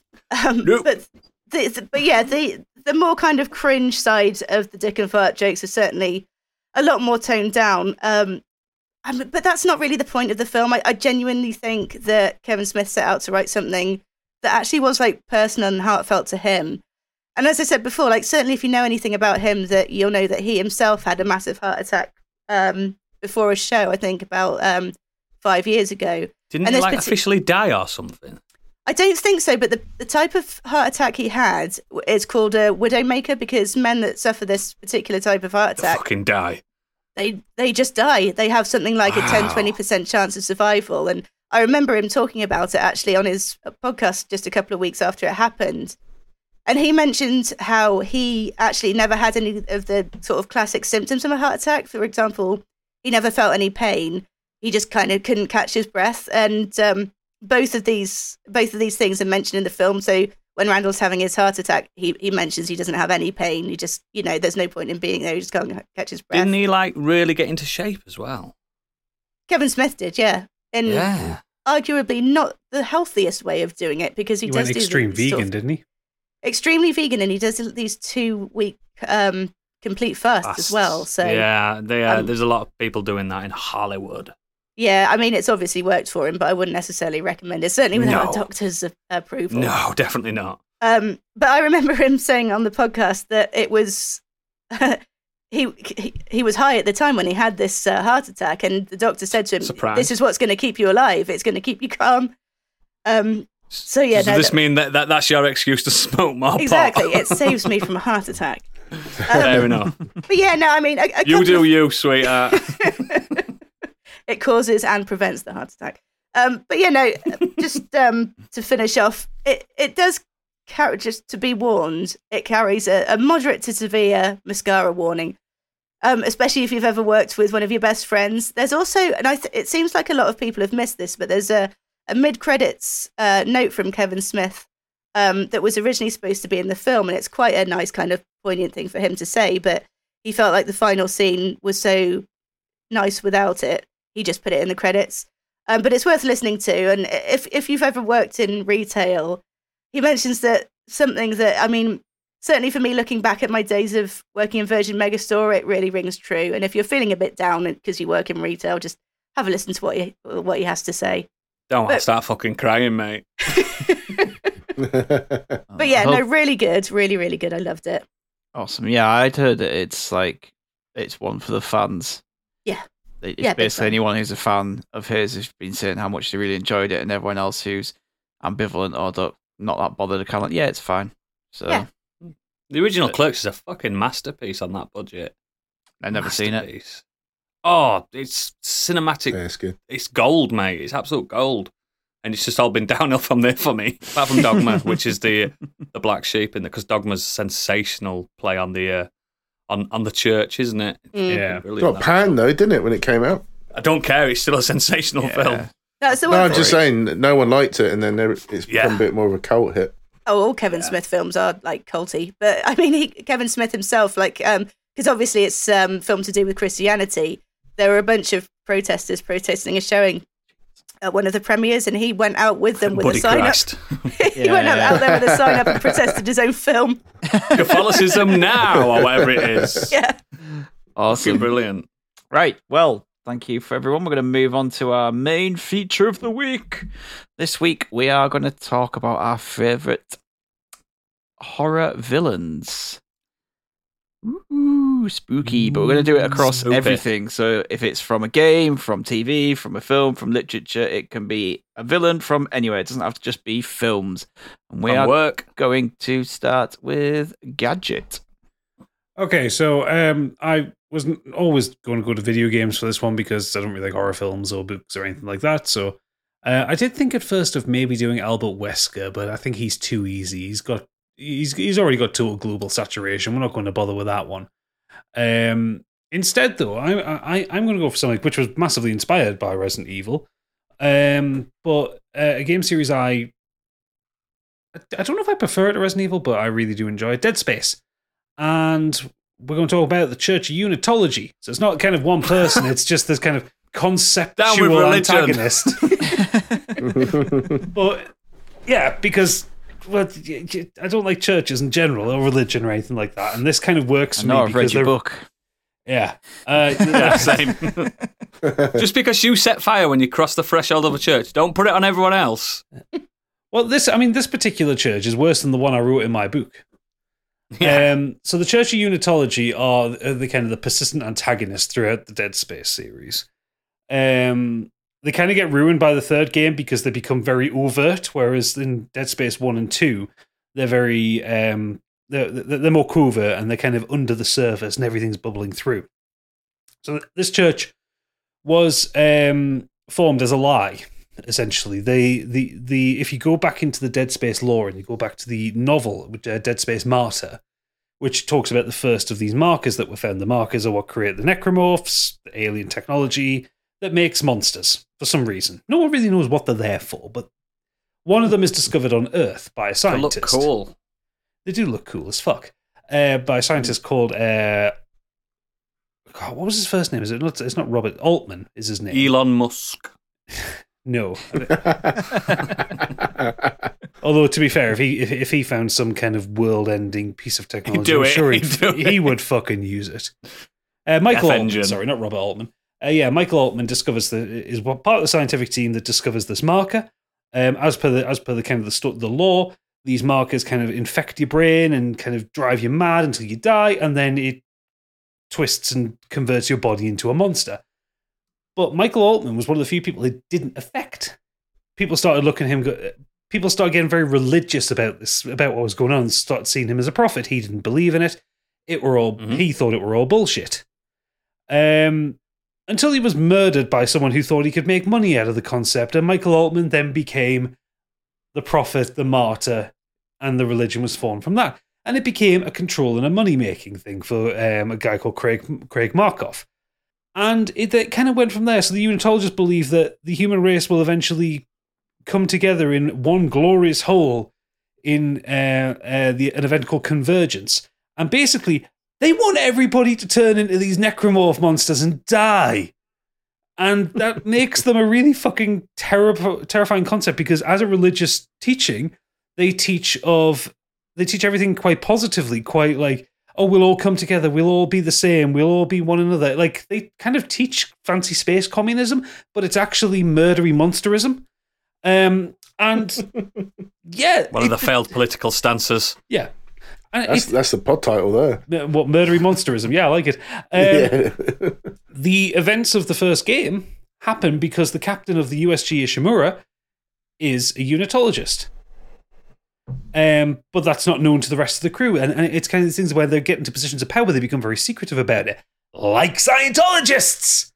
And do you see, it's all the scary religious shit all coming together, and they wear robes and all that kind of thing, and talk about the horrible things. Um, yeah, Coming for you now, mate. They're coming well, for you. I'm, I, I, I'm, I'm, I'm going to read this this little paragraph from. Um, this is from the v- uh, Villains wiki. It's just a, f- a fandom wiki called Villains. Um, Candy, I'm still going. If, if you don't want to be spoiled, Cheers. um, it says Unitology's entire Oh, yeah, theology. no. Unitology's entire theology was written to blind its adherents to any conceivable horror and to willfully submit to the power of the marker, even if it turned out that infection was the only true way to reach the eternal life it provided. The church was founded to prepare humanity for the upcoming event where another marker was to be founded, and that that same marker would allow them to bring around the evolution that they had promised. Common Unitologists are blissfully unaware of the true mission of the church, and only the upper echelons are aware of such information and have access to it and maintain their secrecy, even at the cost of their adherents and countless other people. So, yeah, horrible bastards. Catholics. Really creepy. Space Catholics. No, space Scientologists. Yeah, they're fucking horrible. Yeah. So, yeah, Unitologists. Dead Space. Also, I mean- play Dead Space when the when the remake comes out. It's really really good. Yeah, I'm, We've done, got- I'm done with we've got- spoilers. Candy, Candy, you can come back Oh, now. I was, go- I was, I I was going to be naughty then and say, "Well, Candy's off. Well, she's not listening." No, no, no, no, no, no. Let's talk shit about her. Oh, she's here. She's back. No, um, yeah. I've I've read the um the, the comics, which must be based on the books by the Yeah, sounds of it. I have, yeah. mate. Um, I have the, the and I really what he's enjoyed just that said is in the backstory. comics. Yeah, I really enjoyed that backstory. I thought it was really interesting because it's I a played shame the that the- and, the Wonder- wonder backstory is not fully in the games. mm, No, there's there's some of the stuff about Altman in the game, but most of it you get from Dead Space Martyr, which is a it's it, which as video game novel adaptations go is pretty good. And most most most of the the lore is in the the, the, the much loved Dead Space Three. Oh yeah. well, that, well that's that's the thing. Dead Space Three kind of ruins it because the Unitologists come out as Changes it, doesn't it? the objective baddie, whereas Yeah. in the in the in one and two There's it's kind of it's more Earthgov that are the problem, but the Unitologists kind of like sliding in the side there. So, but yeah, I think as a organization, I think they're a really cool and creepy adversary I for the player. Um, and just the, the I love the lore and the storytelling of Dead Space anyway. So, uh, There's nothing scarier than a space pope. oh, space popes are the worst. Unless it's that lizardy one from Futurama, he's a cool dude. Yeah, I like him. He's good. Cool. That was good because it was something a little bit different to just what I'm going to pick, Freddy Krueger. which is just a standard bad guy. He's not a standard bad guy though, but I'm gonna I'm picking this because it comes from personal trauma of a six year old boy oh no. who was allowed to watch a TV series back when he was six years old by his babysitter, by his bad, irresponsible babysitter, I hope it's you you're talking about. about a dancing clown called Pennywise. Oh fuck! You were six. I was six years old when Tim I Curry? Tim Curry play Pennywise Oh, the clown. Fuck that, you idiot! Well, not you, but the babysitter. Absolute shit out of me to the point where I had to have a nightlight and I couldn't sleep in the dark for about three or four years. It was really fucked me up. Uh, but yeah, I want to talk about Pennywise the clown or it because Oh, Pennywise Bob is Gray. just yeah. Well, I was going to say Pennywise is just one of its many many forms. It is a horrific and malevolent cosmic entity that is billions of years old, spawned in the void of the macroverse. Yep. It is a unknown number of centuries or even millennia ago. It came to planet Earth to feed, and it currently resides in the sewers of when we meet it, uh, the New England town Derry where it awakens every 27 years to prey on the town's children and feeds on their fears. And it's just its ability to just prey on a child's fear and ch- change its shape and shapeshift around that just fucking freak me the fuck out. Um, so it, it doesn't matter if if you feel like you're not scared of anything. It'll still untap that fear that's in the you. thing in it. That's the thing about it, isn't it? you can't So- escape it. yeah, you might it, its ability to yeah tap into the fear of the children. I think it Yeah. it works better than both the TV series and the films.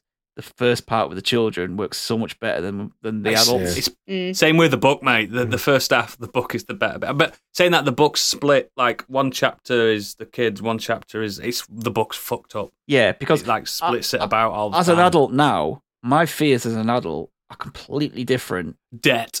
to my fears as a child.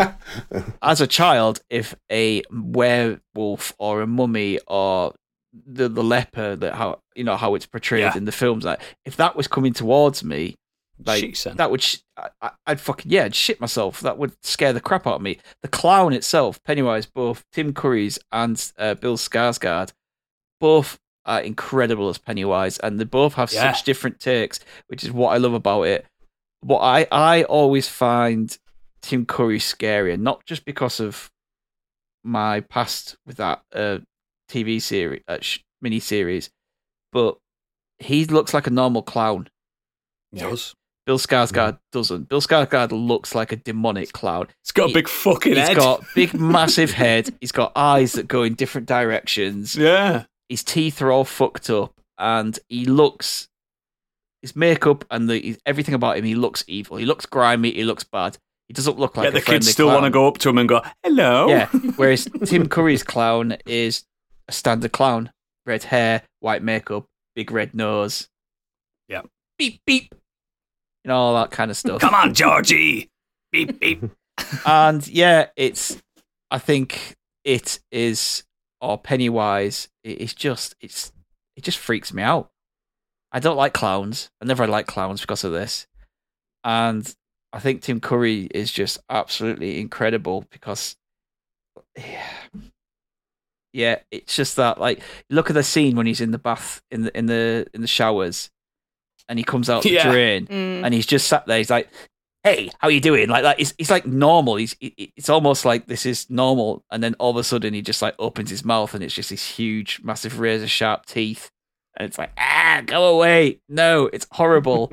and then throughout the rest of the, the the film, you see things like a child getting pulled through a drain pipe, cut in half, and he pulls him. The, the light pulls him through, and it's he's he, Pennywise represents to me the unknown because it can be anything Mm. literally the, the entity can be anything it wants and prey on the child's fear and that's really scary to me and i think For me, it's one of those rare villains that the the on-screen versions are better than the books. Because in the books, it, it's you know what Stephen King's like. He likes to have everything connected. Like like the it, the creature, its its its mortal nemesis is the turtle god and stuff like that. You know what I mean? It's just, Well, yeah, it makes so no fucking left that shit sense. Yeah, but that was- that was Yeah. also peak cocaine years for Stephen King. Yeah, exactly. and he, he had- he had to have everything linked, and it's It's also The- like the- the film and the TV pages or something stupid like that. It's a ridiculous. Oh, ridiculous. it's ridiculous, like- and it's it's got awful chapters to do with like child sex and stuff like that. That I mean, n- n- like between kids and kid, but we don't need that. No. It's not needed. Yeah. no You know what I mean? It's, No. and, and and the show and the books, uh, the show and the films, they just nail it. yeah and what what It's take- weird that Stiggy mentioned about um, his age because at my daughter's school, one of the kids at the school knows about that clown, That's fucked and up. uh, and she's five, so this- we're talking about a five-year-old that's possibly No. seen that. Nah And it isn't. they all talk haven't about. Pennywise in the drain. It's just kind of no, they talk about it. They Yeah, know yeah, the no, name They haven't well. seen the film they've seen youtube and tiktok things yeah, Oh, okay, okay. influencers. they haven't seen Because I was film. worried about Not that. I was just kind of like, My- how do they know about yeah that? my niece knows about my kids know about pennywise they just Yeah, see it like they just know about the character there's not a fucking chance any of them have watched the film no, I hope you're right, mate. I really parents. hope you're right. My, my, my, my nephew goes onto YouTube and just watches the kill compilations from horror films because he's not allowed to watch the films, so he just watches How old the is kills. Uh, oh, he'd be twelve now, I think. He's been doing it since he was a, a lot younger. Oh no, no thanks. But yeah, um, what I actually love about Pennywise is a clown is meant to be fun for a kid. It's taking something that's meant to be quote unquote safe and enjoyable and fun, and it twists it on its head and it makes it horrific and it makes it a nightmare. And yeah, I think the new version does an amazing job with the, the visuals and what they do Yeah. with Not the second one though. The all the- second film's no, yeah, Mm. awful. Mm. They, what they do to to scare the kids, um, the little things, just like when he's wandering around the room full of dolls, and then all of a sudden Yeah. Pennywise just pops out and chases him, and, and he runs towards the camera. Like that fucking freaks me out, and I'm, you know, I'm not a child, Yeah. but imagine being the child and that thing's running at you. That that is horrific. It's way worse than anything the likes of Freddy Krueger could ever do because he could only ever touch people in Mm. his dreams. It, Pennywise, the entity, whatever, that thing can get you whenever you want, anytime, and trick you into a situation. And yeah, it's, it for me is just it's an amazing Okay. villain, amazing villain, so well, so well done. But like you said, like in the novel, maybe let down other in other areas. it's just Steve, it's just Stephen King being Stephen fucking King. Yeah. Like, yeah, it, it has to fight a space turtle to win. Yeah, exactly. What And like the when it, fuck are you on? when it turns into a spider at the end of the Lots of coke. like it's Mhm. it's disappointing, but everything that leads up to it, the actual idea agree. of it Yeah. is brilliant. The stuff with the uh, the deadlights is quite interesting because that's its truest form. It's just a bright light, yeah, and it's quite interesting. And how it how it does in, it does it in the novel as well, where one of the kids, one of the bullies, sees the deadlights and he survives it, and then as an adult, he's fucked up and he becomes an advers- uh, adversary for them all. yeah, it becomes That's like a um he gets him to yeah, to like act revenge Yeah. on him. But uh, that's Yeah. also like using his kind of fear on the adult, isn't it? It's like oh, Mm. almost like they're all, they're all they were ta- abused by his dad, they're all wasn't it? talking about you. They're all doing this and like this. Yeah. You know, you need to go out there and show them who's who and kill them and that kind of thing. That's the kind of Clever. fear as an adult rather than a big fucking Yeah. CGI wood chopper. yeah, it, Pennywise, that's for me. What about yourself, Candy? Um.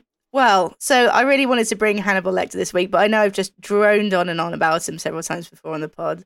Um. So I went with something different, and but just so you know, Hannibal's my favorite. Um. The irony being with my choice is that you never actually see the villain that I've chosen, and I'm going with the Blair Witch. And Mm. let me tell you, I, watched this film this evening um, before the pod for a bit of research, and it's it's probably been about twenty years since I'd last seen it, and I don't remember being spooked by it. Um, and I don't know if it's because it's like a particularly dark, blustery night, or if I'm just live a bit too close to the woods. But it really gave me the heebie-jeebies this evening. It is scary. It's still scary, man. Yeah. Um, and I think the reason that, well, the pure fact that you don't really see her um, is why she works so well as a horror villain. And some of the most effective horror films, um, for example, like Jaws and Alien, they don't show you much of the monster. They leave it up to your imagination. Um, Oh, the happening. the unhappening. it's the wind. Um, but yeah, I mean, obviously, it's um, a, a group of three um, young student filmmakers head into the woods, head into um, the local town to interview um, the locals about this legend of the Blair Witch. Off they go into the woods, and sure enough, start getting lost because they're completely incompetent with a map. It turns out. Um, but the days of them being lost in the woods is is basically spent with the dread of the nightfall, and, and fear of the dark is just it's instinctual and ingrained in all of us. Um, you know, what we can't see actually can hurt us. Like the, the forest itself feels alive with a demonic presence, and it's it's like it's like the woodland itself is the witch. Like she has this just permanent, looming kind of omnipresence. Um, and it's just it's the element of the unseen that's what's so terrifying. It's just your imagination is at play. Like no one knows your true fears more than you. So effectively, you're actually just scaring yourself. Like whatever you can picture, um, usually ends up being a great deal scarier than anything in reality. Like how many se- times have you seen a horror film, and and it's just shit the bed at the end because the monster reveal is actually just awful. Like it can ruin the whole the whole build up. And Yeah, I had that with um, the ritual. I had that on uh, Terror on Bloodfart Lake.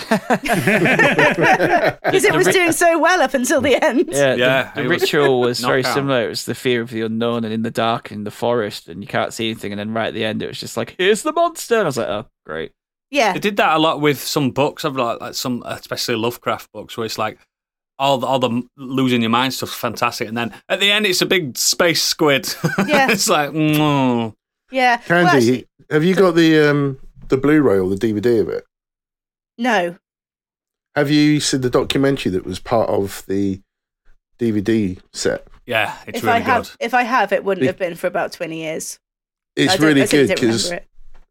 I showed my wife the documentary first because it was on the Blu-ray, and I showed her the documentary first, which is the same people but interviewing people in the town before they go on the trip into the woods. So they, Yeah. they, there's this a lot more backstory about the Blair Witch, and there's explanations as to how it attacks and affects people, including the standing in the corner bit. Which isn't really explained in the movie, but in the documentary, that- somebody actually talks about how the, the witch will get you. Yeah, And it really sets particular that up. Is in the in the beginning, and but you you certainly have to pay attention and listen to what every Mm. single person is saying because I don't know, like if if it's kind of expanded upon in the documentary, obviously they cut a lot out in the film, um, because Yeah. you really do have to pay attention to what they're saying. Um, It was really clever. yeah, Don't watch the Book My of wife Shadows. fell for it. I let her sit there for 45 minutes before I told her it was just a movie. 'Cause She Oh, actually really? believed it. Oh, Back that's in the really- day, yeah. that, She happened in actually, real life to that happened Yeah, in real life to a lot of people because they had to had to come out with the actors didn't they, and say they're not dead. Yeah. they advertised it. Yeah, they, they did advertised like advertise it as if it was real. Yeah. That's right. But you, to come out af- on one of the talk shows and look, they're here. Look, they're Yeah. not dead. well, it does get a lot of um, flack for being well, certainly these days for being a found footage film. Um, but actually, I mean, it was one of the first, if not the first, The most to- popular. Yeah, to, Uh, I I, mean, the think, first to do um, it so effectively. Ca- Cannibal Holocaust, I think, was the first. Yeah, they Yeah. copied a lot of Spanish films as well. A lot of Spanish films were doing that. it was well. one of the Right. mi- biggest mainstream ones, I'd say, definitely. Yeah. Hundred percent, hundred percent. It wa- it wasn't even a genre. They didn't have a name for it. Mm.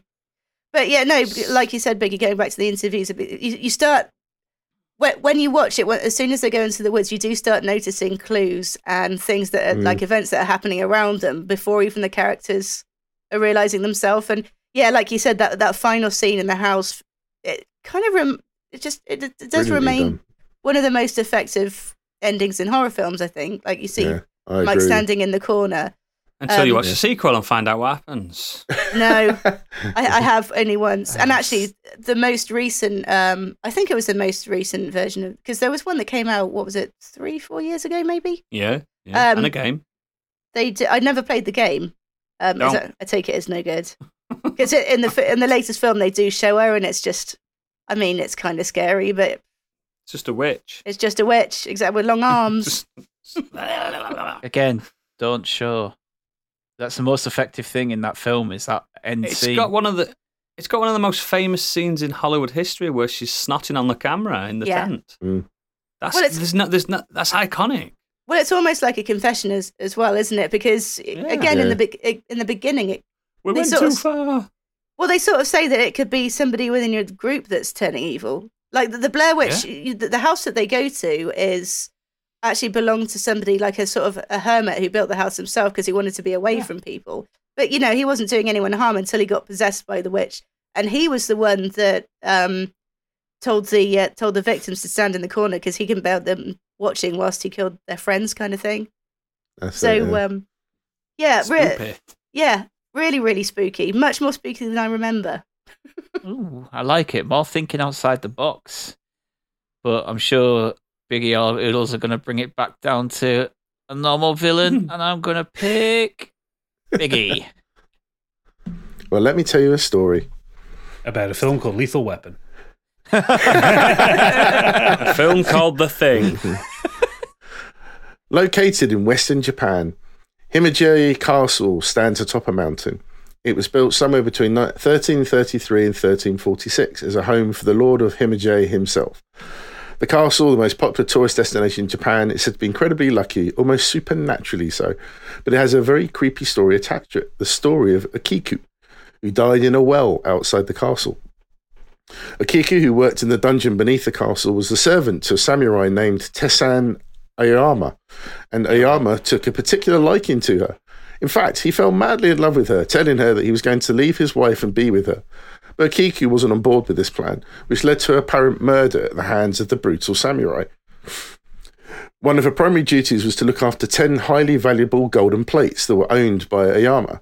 And one day, the samurai decided to hide one of them. He told Akiki that if she didn't agree to be with him, he would blame her for stealing the plate, which would lead to her torture and execution. In one version of the story, Akiku ended her own life by throwing herself down the castle's well, believing herself to be in a no win situation with no other way out. In the other version, Ayama threw her down the well after she refused to be with him. Of course, the story doesn't end there. In the wake of Akiku's death, she was said to crawl out of the well and appear to Ayama on a nightly basis. Ayama was apparently driven insane by the vengeful ghost's incessant screams in the night. She was regularly heard counting the plates in the dungeon, throwing a violent fit whenever she realised, as she always did, that the tenth plate was missing.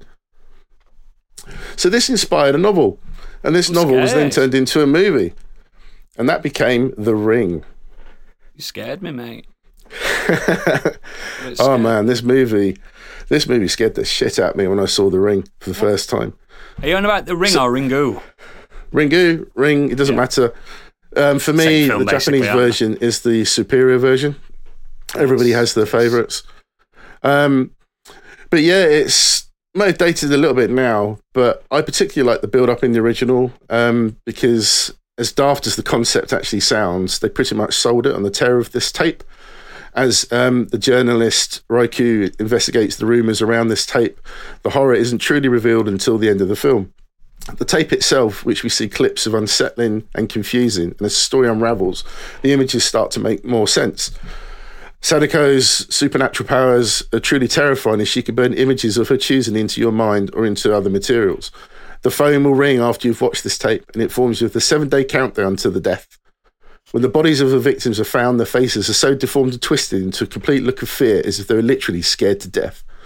And then when we truly witness the true horror, as Ryuji, believing that they've ended the curse of Sadako by retrieving her rotten remains from the well and feeling that all is at peace, he is finally visited by Sadako as she crawls out of his TV and takes another victim. And the absolute shock and look of fear on his face is just something else. The curse horrible, continues that as Reiko looks to visit her grandfather and save her son. And just that iconic scene just blew me away when I saw that It's movie. fucking horrible, isn't it? just it's insane. And I don't know if you saw any of the videos on YouTube around the time that this movie was at its peak. They used to show this movie in a room with a group of people watching it, and then they'd have an actress crawl out of the cupboard underneath Yeah, Yeah, yeah. yeah. I have seen at the that. same at the same time as she does on Fuck the TV. Fuck And oh, just seeing these Punch people absolutely face. lose their shit. But I've been scared twice in real life by this, by my wife doing the same thing with her hair and dropping her hair down. Did and she crawl out the walking- telly? No, she just walked, did that creepy little scuttle that the character does. And I've also had an eight year old Filipino girl do the same thing to me as well. Because they told her believes I was scared her of this. That serves you right for making her watch the Blair Witch thinking it was real. That, yeah, I was going to say, yeah, you could deserve that. Karma, that mate. But I, I think because the, the the newer film is a bit more gory, I guess, in its own little way, and it's great. It, it- it's actually quite a fine film. Film, but I just think the original just was so good with the build up because you never actually saw what happened to them until right at the end, and you still don't quite see. You just know that she's so benevolent and so evil that whatever she does in front of their face just absolutely scares them to death, and I just think it's so fucking creepy. And I want to give another shout out to The Grudge as well because it's a very similar thing Yeah. that just gave me the creep. Oh, I hate that noise That was so the one much. film that utterly horrified me when I Every watched time it. you open a Oh. cupboard, Yeah, no, just the, oh, don't. the Just I original hate that Japanese noise. Grudge. I watched. Yeah. Um, I've I never seen house the uh, Western version. No, I never did. But apparently, it's all right. But the, the original Japanese version I watched by myself with a TV that was a couple of feet in front of me in a black in a dark, completely pitch black Fuck room, that. and I, I I was literally utterly horrified. That it was the first film that I've ever had to turn off. That I've just been genuinely that petrified about. Gadget, don't watch these films, mate. You won't like them. That- I know the, I won't The thing like about the TV scene is so so clever because you see the snippets on the video and you never quite see that final reveal until the right at the end of that original movie, and it's just so well done. It's so creepy. What about the uh, the spoof on Scary Movie where she bangs her head? She's coming out. She's like, shit. Yeah, Sadako or the Ring or Ringu, whatever you want to call I it, think is was just in the ring, wasn't Mm. she? Samara. in the uh, the remake Samara. Yeah, Did you But, ever yeah, read creepy. the book?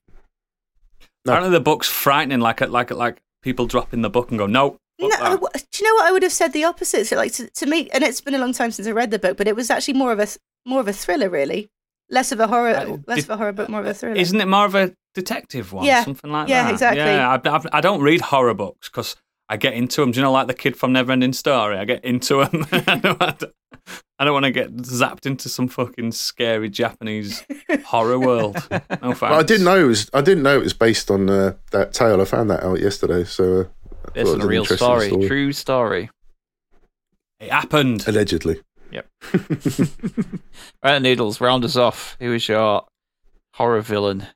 So, Gadget scared me earlier because he mentioned Resident Evil, and um, as you all know, uh, I'm a very big fan of this series, and I- I'd be remiss not to bring something up from Resident Evil. But I've gone for the non-obvious pick. I've gone from for the Bakers, Oh, yeah, they're good Yeah. villains. They're everyone's memorable. Everyone's favorite horrible bastards. so the Baker family from. Resident Evil Seven. Yes, yes. Um, Stig's also a member of this family. Uh, they consist of a family from um, is it Louisiana, somewhere like that? Yes, Louisiana. Yeah. Uh, Jack Baker, the dad. Marguerite Baker, the mum. Lucas Baker, the son. Zoe Baker, the daughter. Joe Baker, the uncle. And the grandma. So, from now on, I'm going to talk about spoilers for Resident Evil 7 and Resident Evil 8. So, if you don't want to hear spoilers, tune out for a sp- for a bit for a, for a bit. So, if you don't know the Bakers are in Resident Evil Seven, you've seen footage of them. Trust me. If you're into games, um, welcome to the family, son. All that stuff. fucking great Um, moment, that. it's sensational. It's frightening. So, Resident Evil, Resident Evil after six, after six was at an all-time low. Uh, the series was stagnant. People were crying out for a proper refresh, and they did. Capcom did the impossible. They said, "Guys, we're doing a first-person game. It's not like Resident Evil." Turns out it was very much like Resident Evil after the halfway mark, but the beginning, the first five hours, it's very much I think well, its own thing. Yeah, this this they saw PT uh, just as they were starting Resident Evil Seven. Like, yep, that's what we Oh, need yeah. to do. That's what we, We- need to do. We're doing that. First We're doing that. Exactly. Yeah, and y- y- you play as Eth- Ethan Winters is a completely new character in this, and you don't see who Ethan is. Yes, he, he is basically the um He's blonde Stig. the yeah he's He's Stig Mr. Generic. basically All right. Mr. Generic. Jeez. Sorry, Stig. I didn't say that. You said. Uh, you're he, he's the avatar for you, and that's why the first person view works for this game. You go into this house. Basically, your wife's been missing for three, four years. He gets a random email in the video saying, "Don't come and find me," or whatever. So what does he do? You're gonna He go goes and to find, find her. His wife. That fucking hell. Move on, man. And he- he- he- three years. Come on. Fucking hell. Think of that Tinder action. But yeah, it, it, it goes to this house uh, in Louisiana where it's told to come, and it's it's abandoned, and shit kicks off for real. So, spoiler alert again, he finds his wife pretty fast, and she turns on him, and she's fucking horrible. That beginning bit, gadget, Oh, that when she uh, jumps the stairs. Yeah, and Yes. she fucking snaps your hand back and Awful. stuff. Oi, Ugh. oi, oi, oi. I've mentioned it before. Don't play it in VR, otherwise you will be No. scared. Mm, It's- yes, you it's- will. this film clever cleverly brings things from every single horror trope but it does it so well and straight away like she chops your fucking hand off and you're like what the fuck and he stitches his hand back on but Okay. we'll talk about that later and and from there on it becomes a completely different game so you wake up after being fucked up by your wife and you meet the bakers now the bakers aren't uh, the Stu- Stuart Baker family. It's a different type of baker. These They make are- cookies. the, the, the- yeah, these make kind of cookies, but they've got maggots in them and stuff. these these are a proper play on Texas Chainsaw Massacre family. I've, I've I forgot Yeah. the name of that family, but it's them.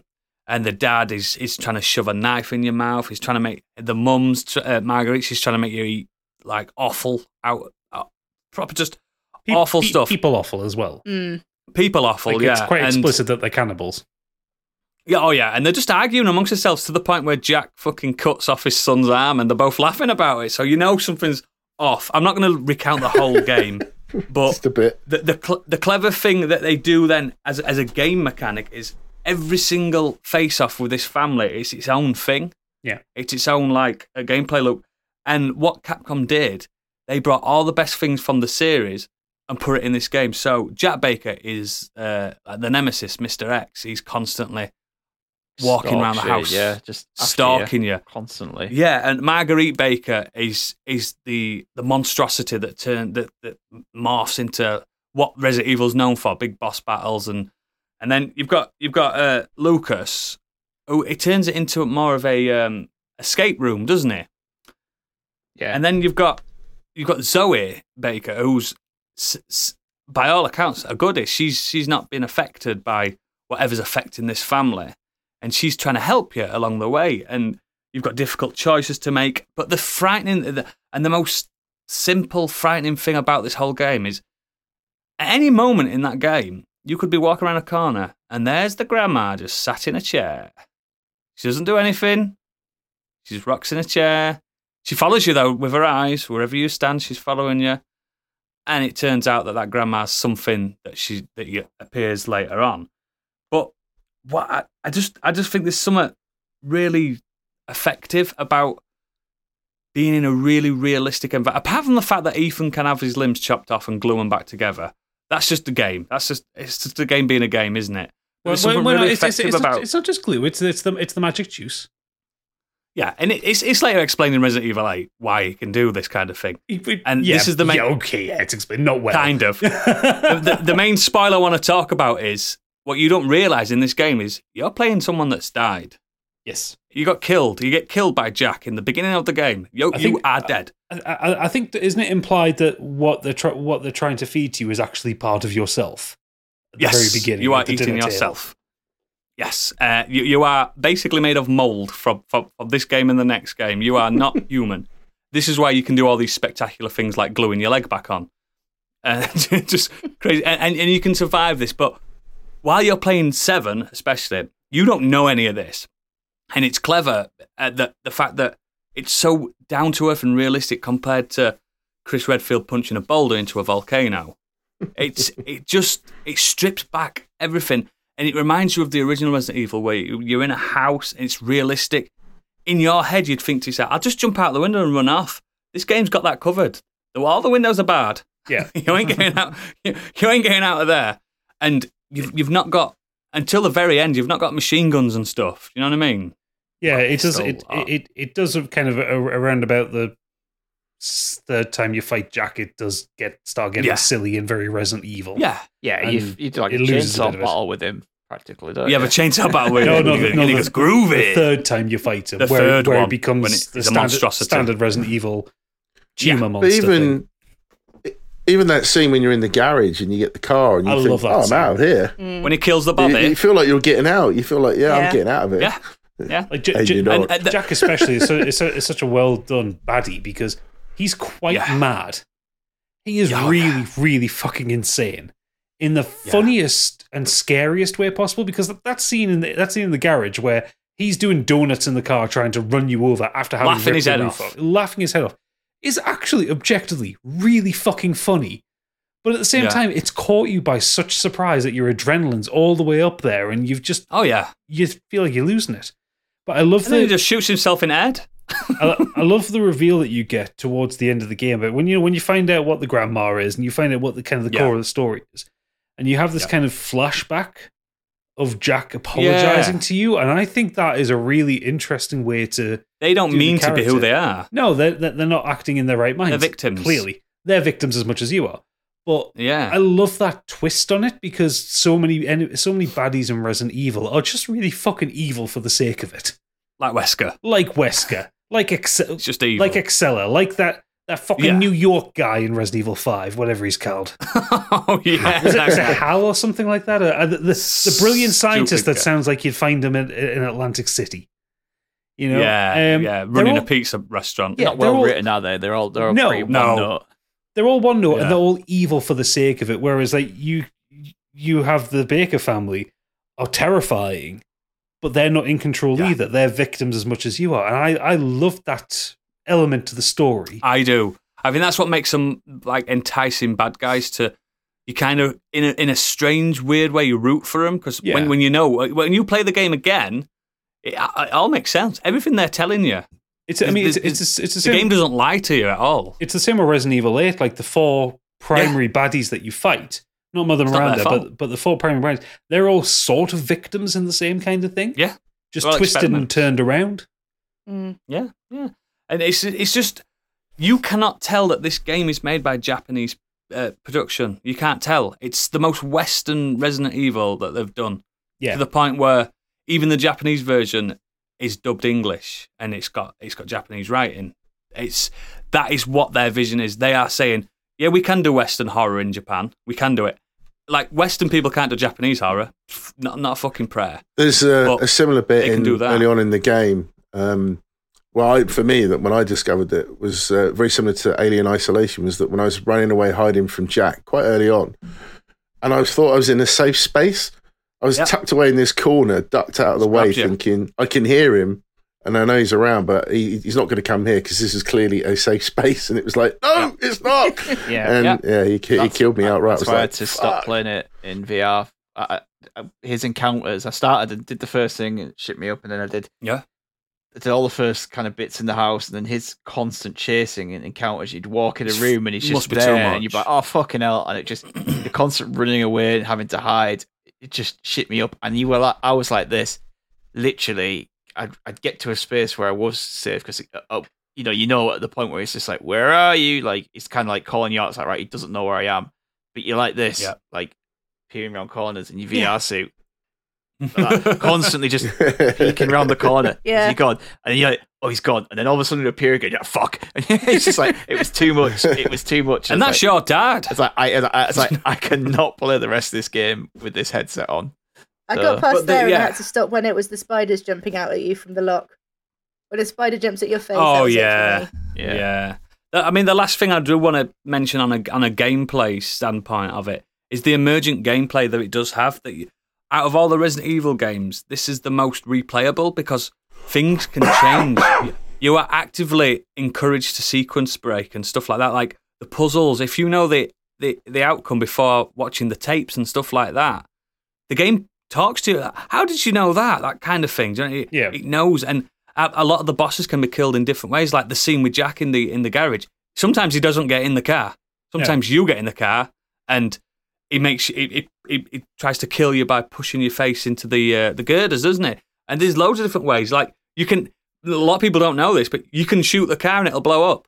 So no one gets in the fucking car. There's so many different there's so many different ways that this game plays out. The emergent gameplay on it is is fantastic, and and the game knows that it it, it, it, does what Resident Evil Four did perfectly. It it borderline makes it feel like you're just surviving on the skin of your teeth. But if you are running out of bullets, you'll find bullets. The game works that around. If you need health, you'll eventually find a health. You know what I mean? Mhm. It's such a fucking smart game, and the fact that they nail that in a little a, a bite-sized ten-hour experience that's you can replay it, replay it, replay it. And I haven't even spoke about Joe Baker yet, the DLC where you're the uncle, and he's basically the biggest pro wrestler of all time. He can drop kick and he can suplex these goo monsters and stuff. He is sensational. That DLC is fucking fantastic. I'm gonna come and find you, baby. Uh, it's just so fucking. It's it's brilliant, and and the plot twist. And I don't know if you guys played it all, but the, when you get to the ship, Yeah. it's frightening because you lose all your weapons, and it goes back to surviving again. It's just that game. It deserves to be played and played and played and played and played. And the more you play it, the, the more new things you see. And I've I've platinum that game. I've beat it on Madhouse difficulty. One of the most difficult things I've ever done in my life. But even on that, the game's completely different. They, they move keys to different locations and Yep. stuff like that. It's just fucking sensation. It's just a Right. masterclass, and the family, the backdrop of them is just Before, we, Beautiful. before They're this turns into a. Resident Evil podcast, yes, it can do. it's about It can do, villains. but- We're here to talk about the villains. So let's hear. but they're the backdrop. They are the backdrop, but thank you for everyone. There were some really outside the box ones there, which was really good. But I want to know what our listeners have said, Gadget. What villains have they brought? Well, us? before we talk about villains, we want to talk about a goodie here because um, uh, King Hagrid um, emailed us earlier in the week to say, not that Hagrid, um, say, just want to say thank you for producing such great content with Do Dragon streamer Scorched Sheep. I saw the Oh, promotional go. post about the sequelizers joining us for the one shot and decided to give you a podcast to go. And by the time I got to episode three, I'd pre-ordered the D&D starter kit and I've arranged the first game with some friends. And I'm rather sad now because despite only listening in the first place so I could get to the latest one shot, now I'm here and about to listen, knowing that I've caught up, knowing that I've caught up leaves an empty feeling. So I can't wait for season three, and I will be supporting on Patreon, if, only for the songs. Well, you're very lucky because Thanks. as, as of, as of listening, as of this publishes today, tomorrow is when season three of Scorched Sheep starts. Oh, oh, I know what happens. You do because you were there and you were reasonably sober. Yeah, more actually. so Mm. yeah, it's just I Mm. always like to highlight the nice little things that people say about us. Uh, but going to this week's top. Oh Christ, we're starting with Super Natty Cat. Oh, oh. okay. She's It's going to a staff member now. You've got to be nice. I know, She's but it still always starts posting weird. over multiple Twitter accounts, like Twitter posts. So She'll know Have a word, Candy. Have a will. Have a word. word in the have a word in the staff room. We'll have a word. So she said, Well, my first answer was going to be Lady Dimitrescu from Resident Evil 8 because of her amazing hat, beautiful voice, commanding tone, and huge tits. I have a director's note here to say motorboat noises. That is not happening. It's her ass, not her tits. No one cares about her tits. It's that ass. She finishes off this sentence saying, Love me a big pair of boobies, I do. But no, my favourite horror villain has to be the Headless Horseman from the film Sleepy Hollow. Christopher Walken. This is the first horror film I watched over in a mate's house. I was eight years old and grew up in a strict household. Joe had parents who let him do whatever he wanted, hence watching Sleepy Hollow with some pizza at eight years old. I love that I didn't find him scary, I found him hilarious. I wanted him to do hmm. well. the bit where he shuts that dickhead preacher up by throwing a big spiky stick through the church gates and into his torso, then proceeds to drag him through the stained glass window. But the mm, funny bit comes when the bloke gets stuck on the wooden fence in the churchyard and, and good old headless horseman is like, fuck's sake, like he just snagged his jacket on a doorknob. Me and Joe pissed ourselves laughing. Then he chops his head off in the most cool way possible. Legend.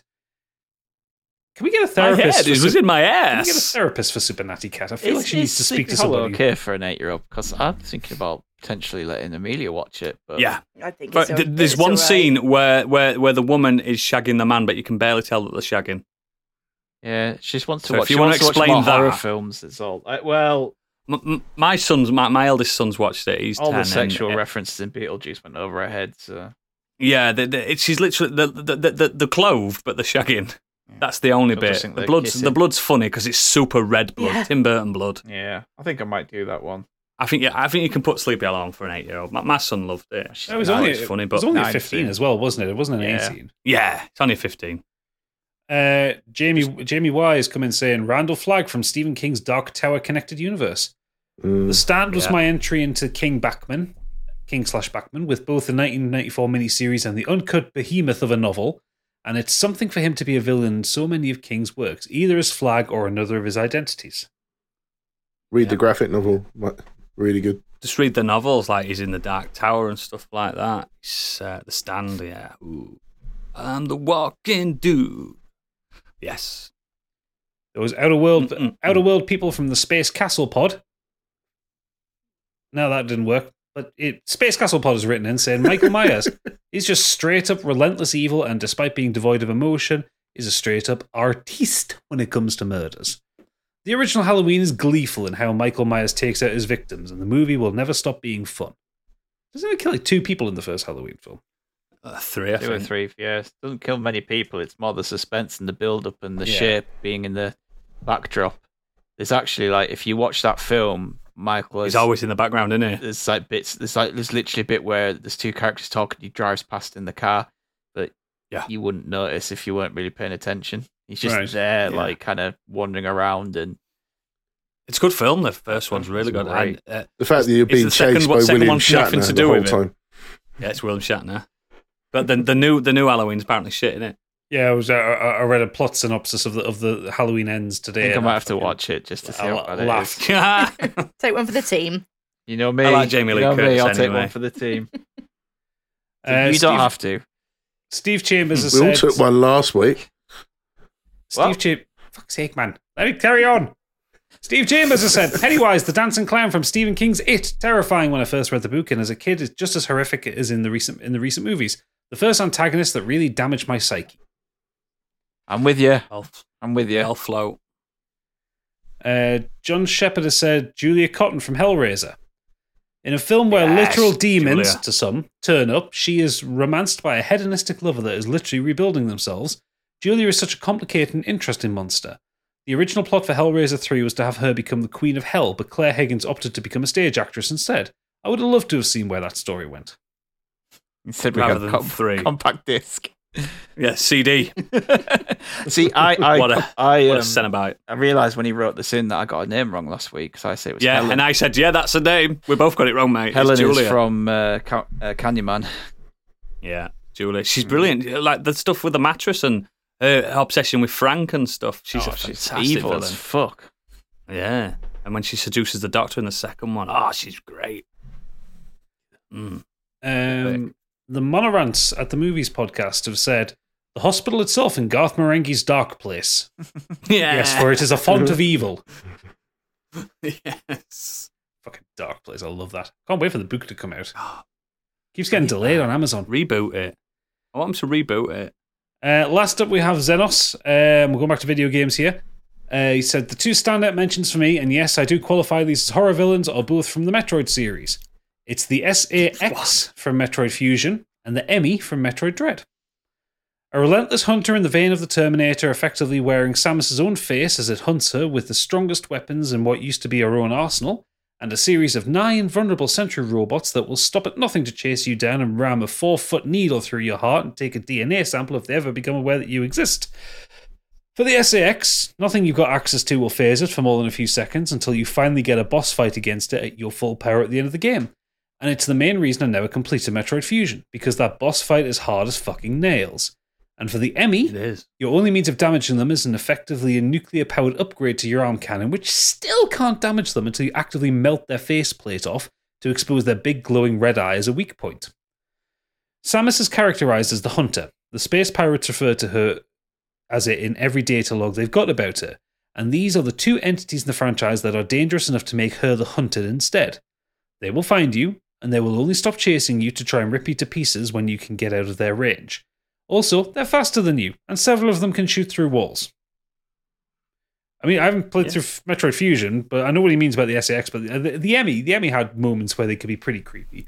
Um, Not a horror game, but he's right. yeah, they're, they're, they're very much a horrific enemy, especially in terms of the I- fact I- that you know you're walking, you're exploring a place in what's what's a, what's outwardly a um, stealth section, and then one Mm-hmm. spots you, and you it's it's like when you get spotted in Metal Gear Solid, like the high paced music starts up, and these things are on you in seconds. Like you have to Just be very fast, and they're instant kills when they catch you. So they can be quite Yeah. scary. So no, I'd, I'd I'd go for them. Right, is that everything? Yeah, that's everything. Brilliant. Well, thank you everyone for writing in. And uh, we're going to wrap this up. Uh, just before we go, just remember sign up for our Patreon, patreon.com forward slash modern escapism. Help us divide and conquer the podcasting world, as my excellent host tells us every week. Mhm. And, uh, You haven't called him sexy yet, though. I call him sexy. uh, well, you, you want me to call you sexy? No, the sexy patrons, I call them. They are sexy patrons. If you want to, up- if you want to get sexier, cost you Yes. a minimum of one pound a month. That's it. One pound a month will make you sexy. He will. and so, but if you aren't a patron, this is it. This is the end for you. We're going to head into the green room for the extended. What we're doing next week? What we're doing next week? That isn't good. Um, well, what we're doing next week involves the patrons as well because they get to choose. So right now we have no topic. You will get to choose. we'll put that up on the Patreon website, and you can vote for what we choose next week. So Yep. look out for what that is in the feedback on Twitter. Um, but for Choose now, wisely. you know they won't choose wisely. no, the You have to give them good topics, otherwise they'll choose the shittest one, as evidence with 100 Things Pod. Because every time he puts a shit film on, everyone votes Yeah. for it. Yeah. right. Right, we are ending it now, so thank you very much for listening. We'll see you next week. Uh, for all you sexy patrons, we'll meet you in the green room. Goodbye. Bye.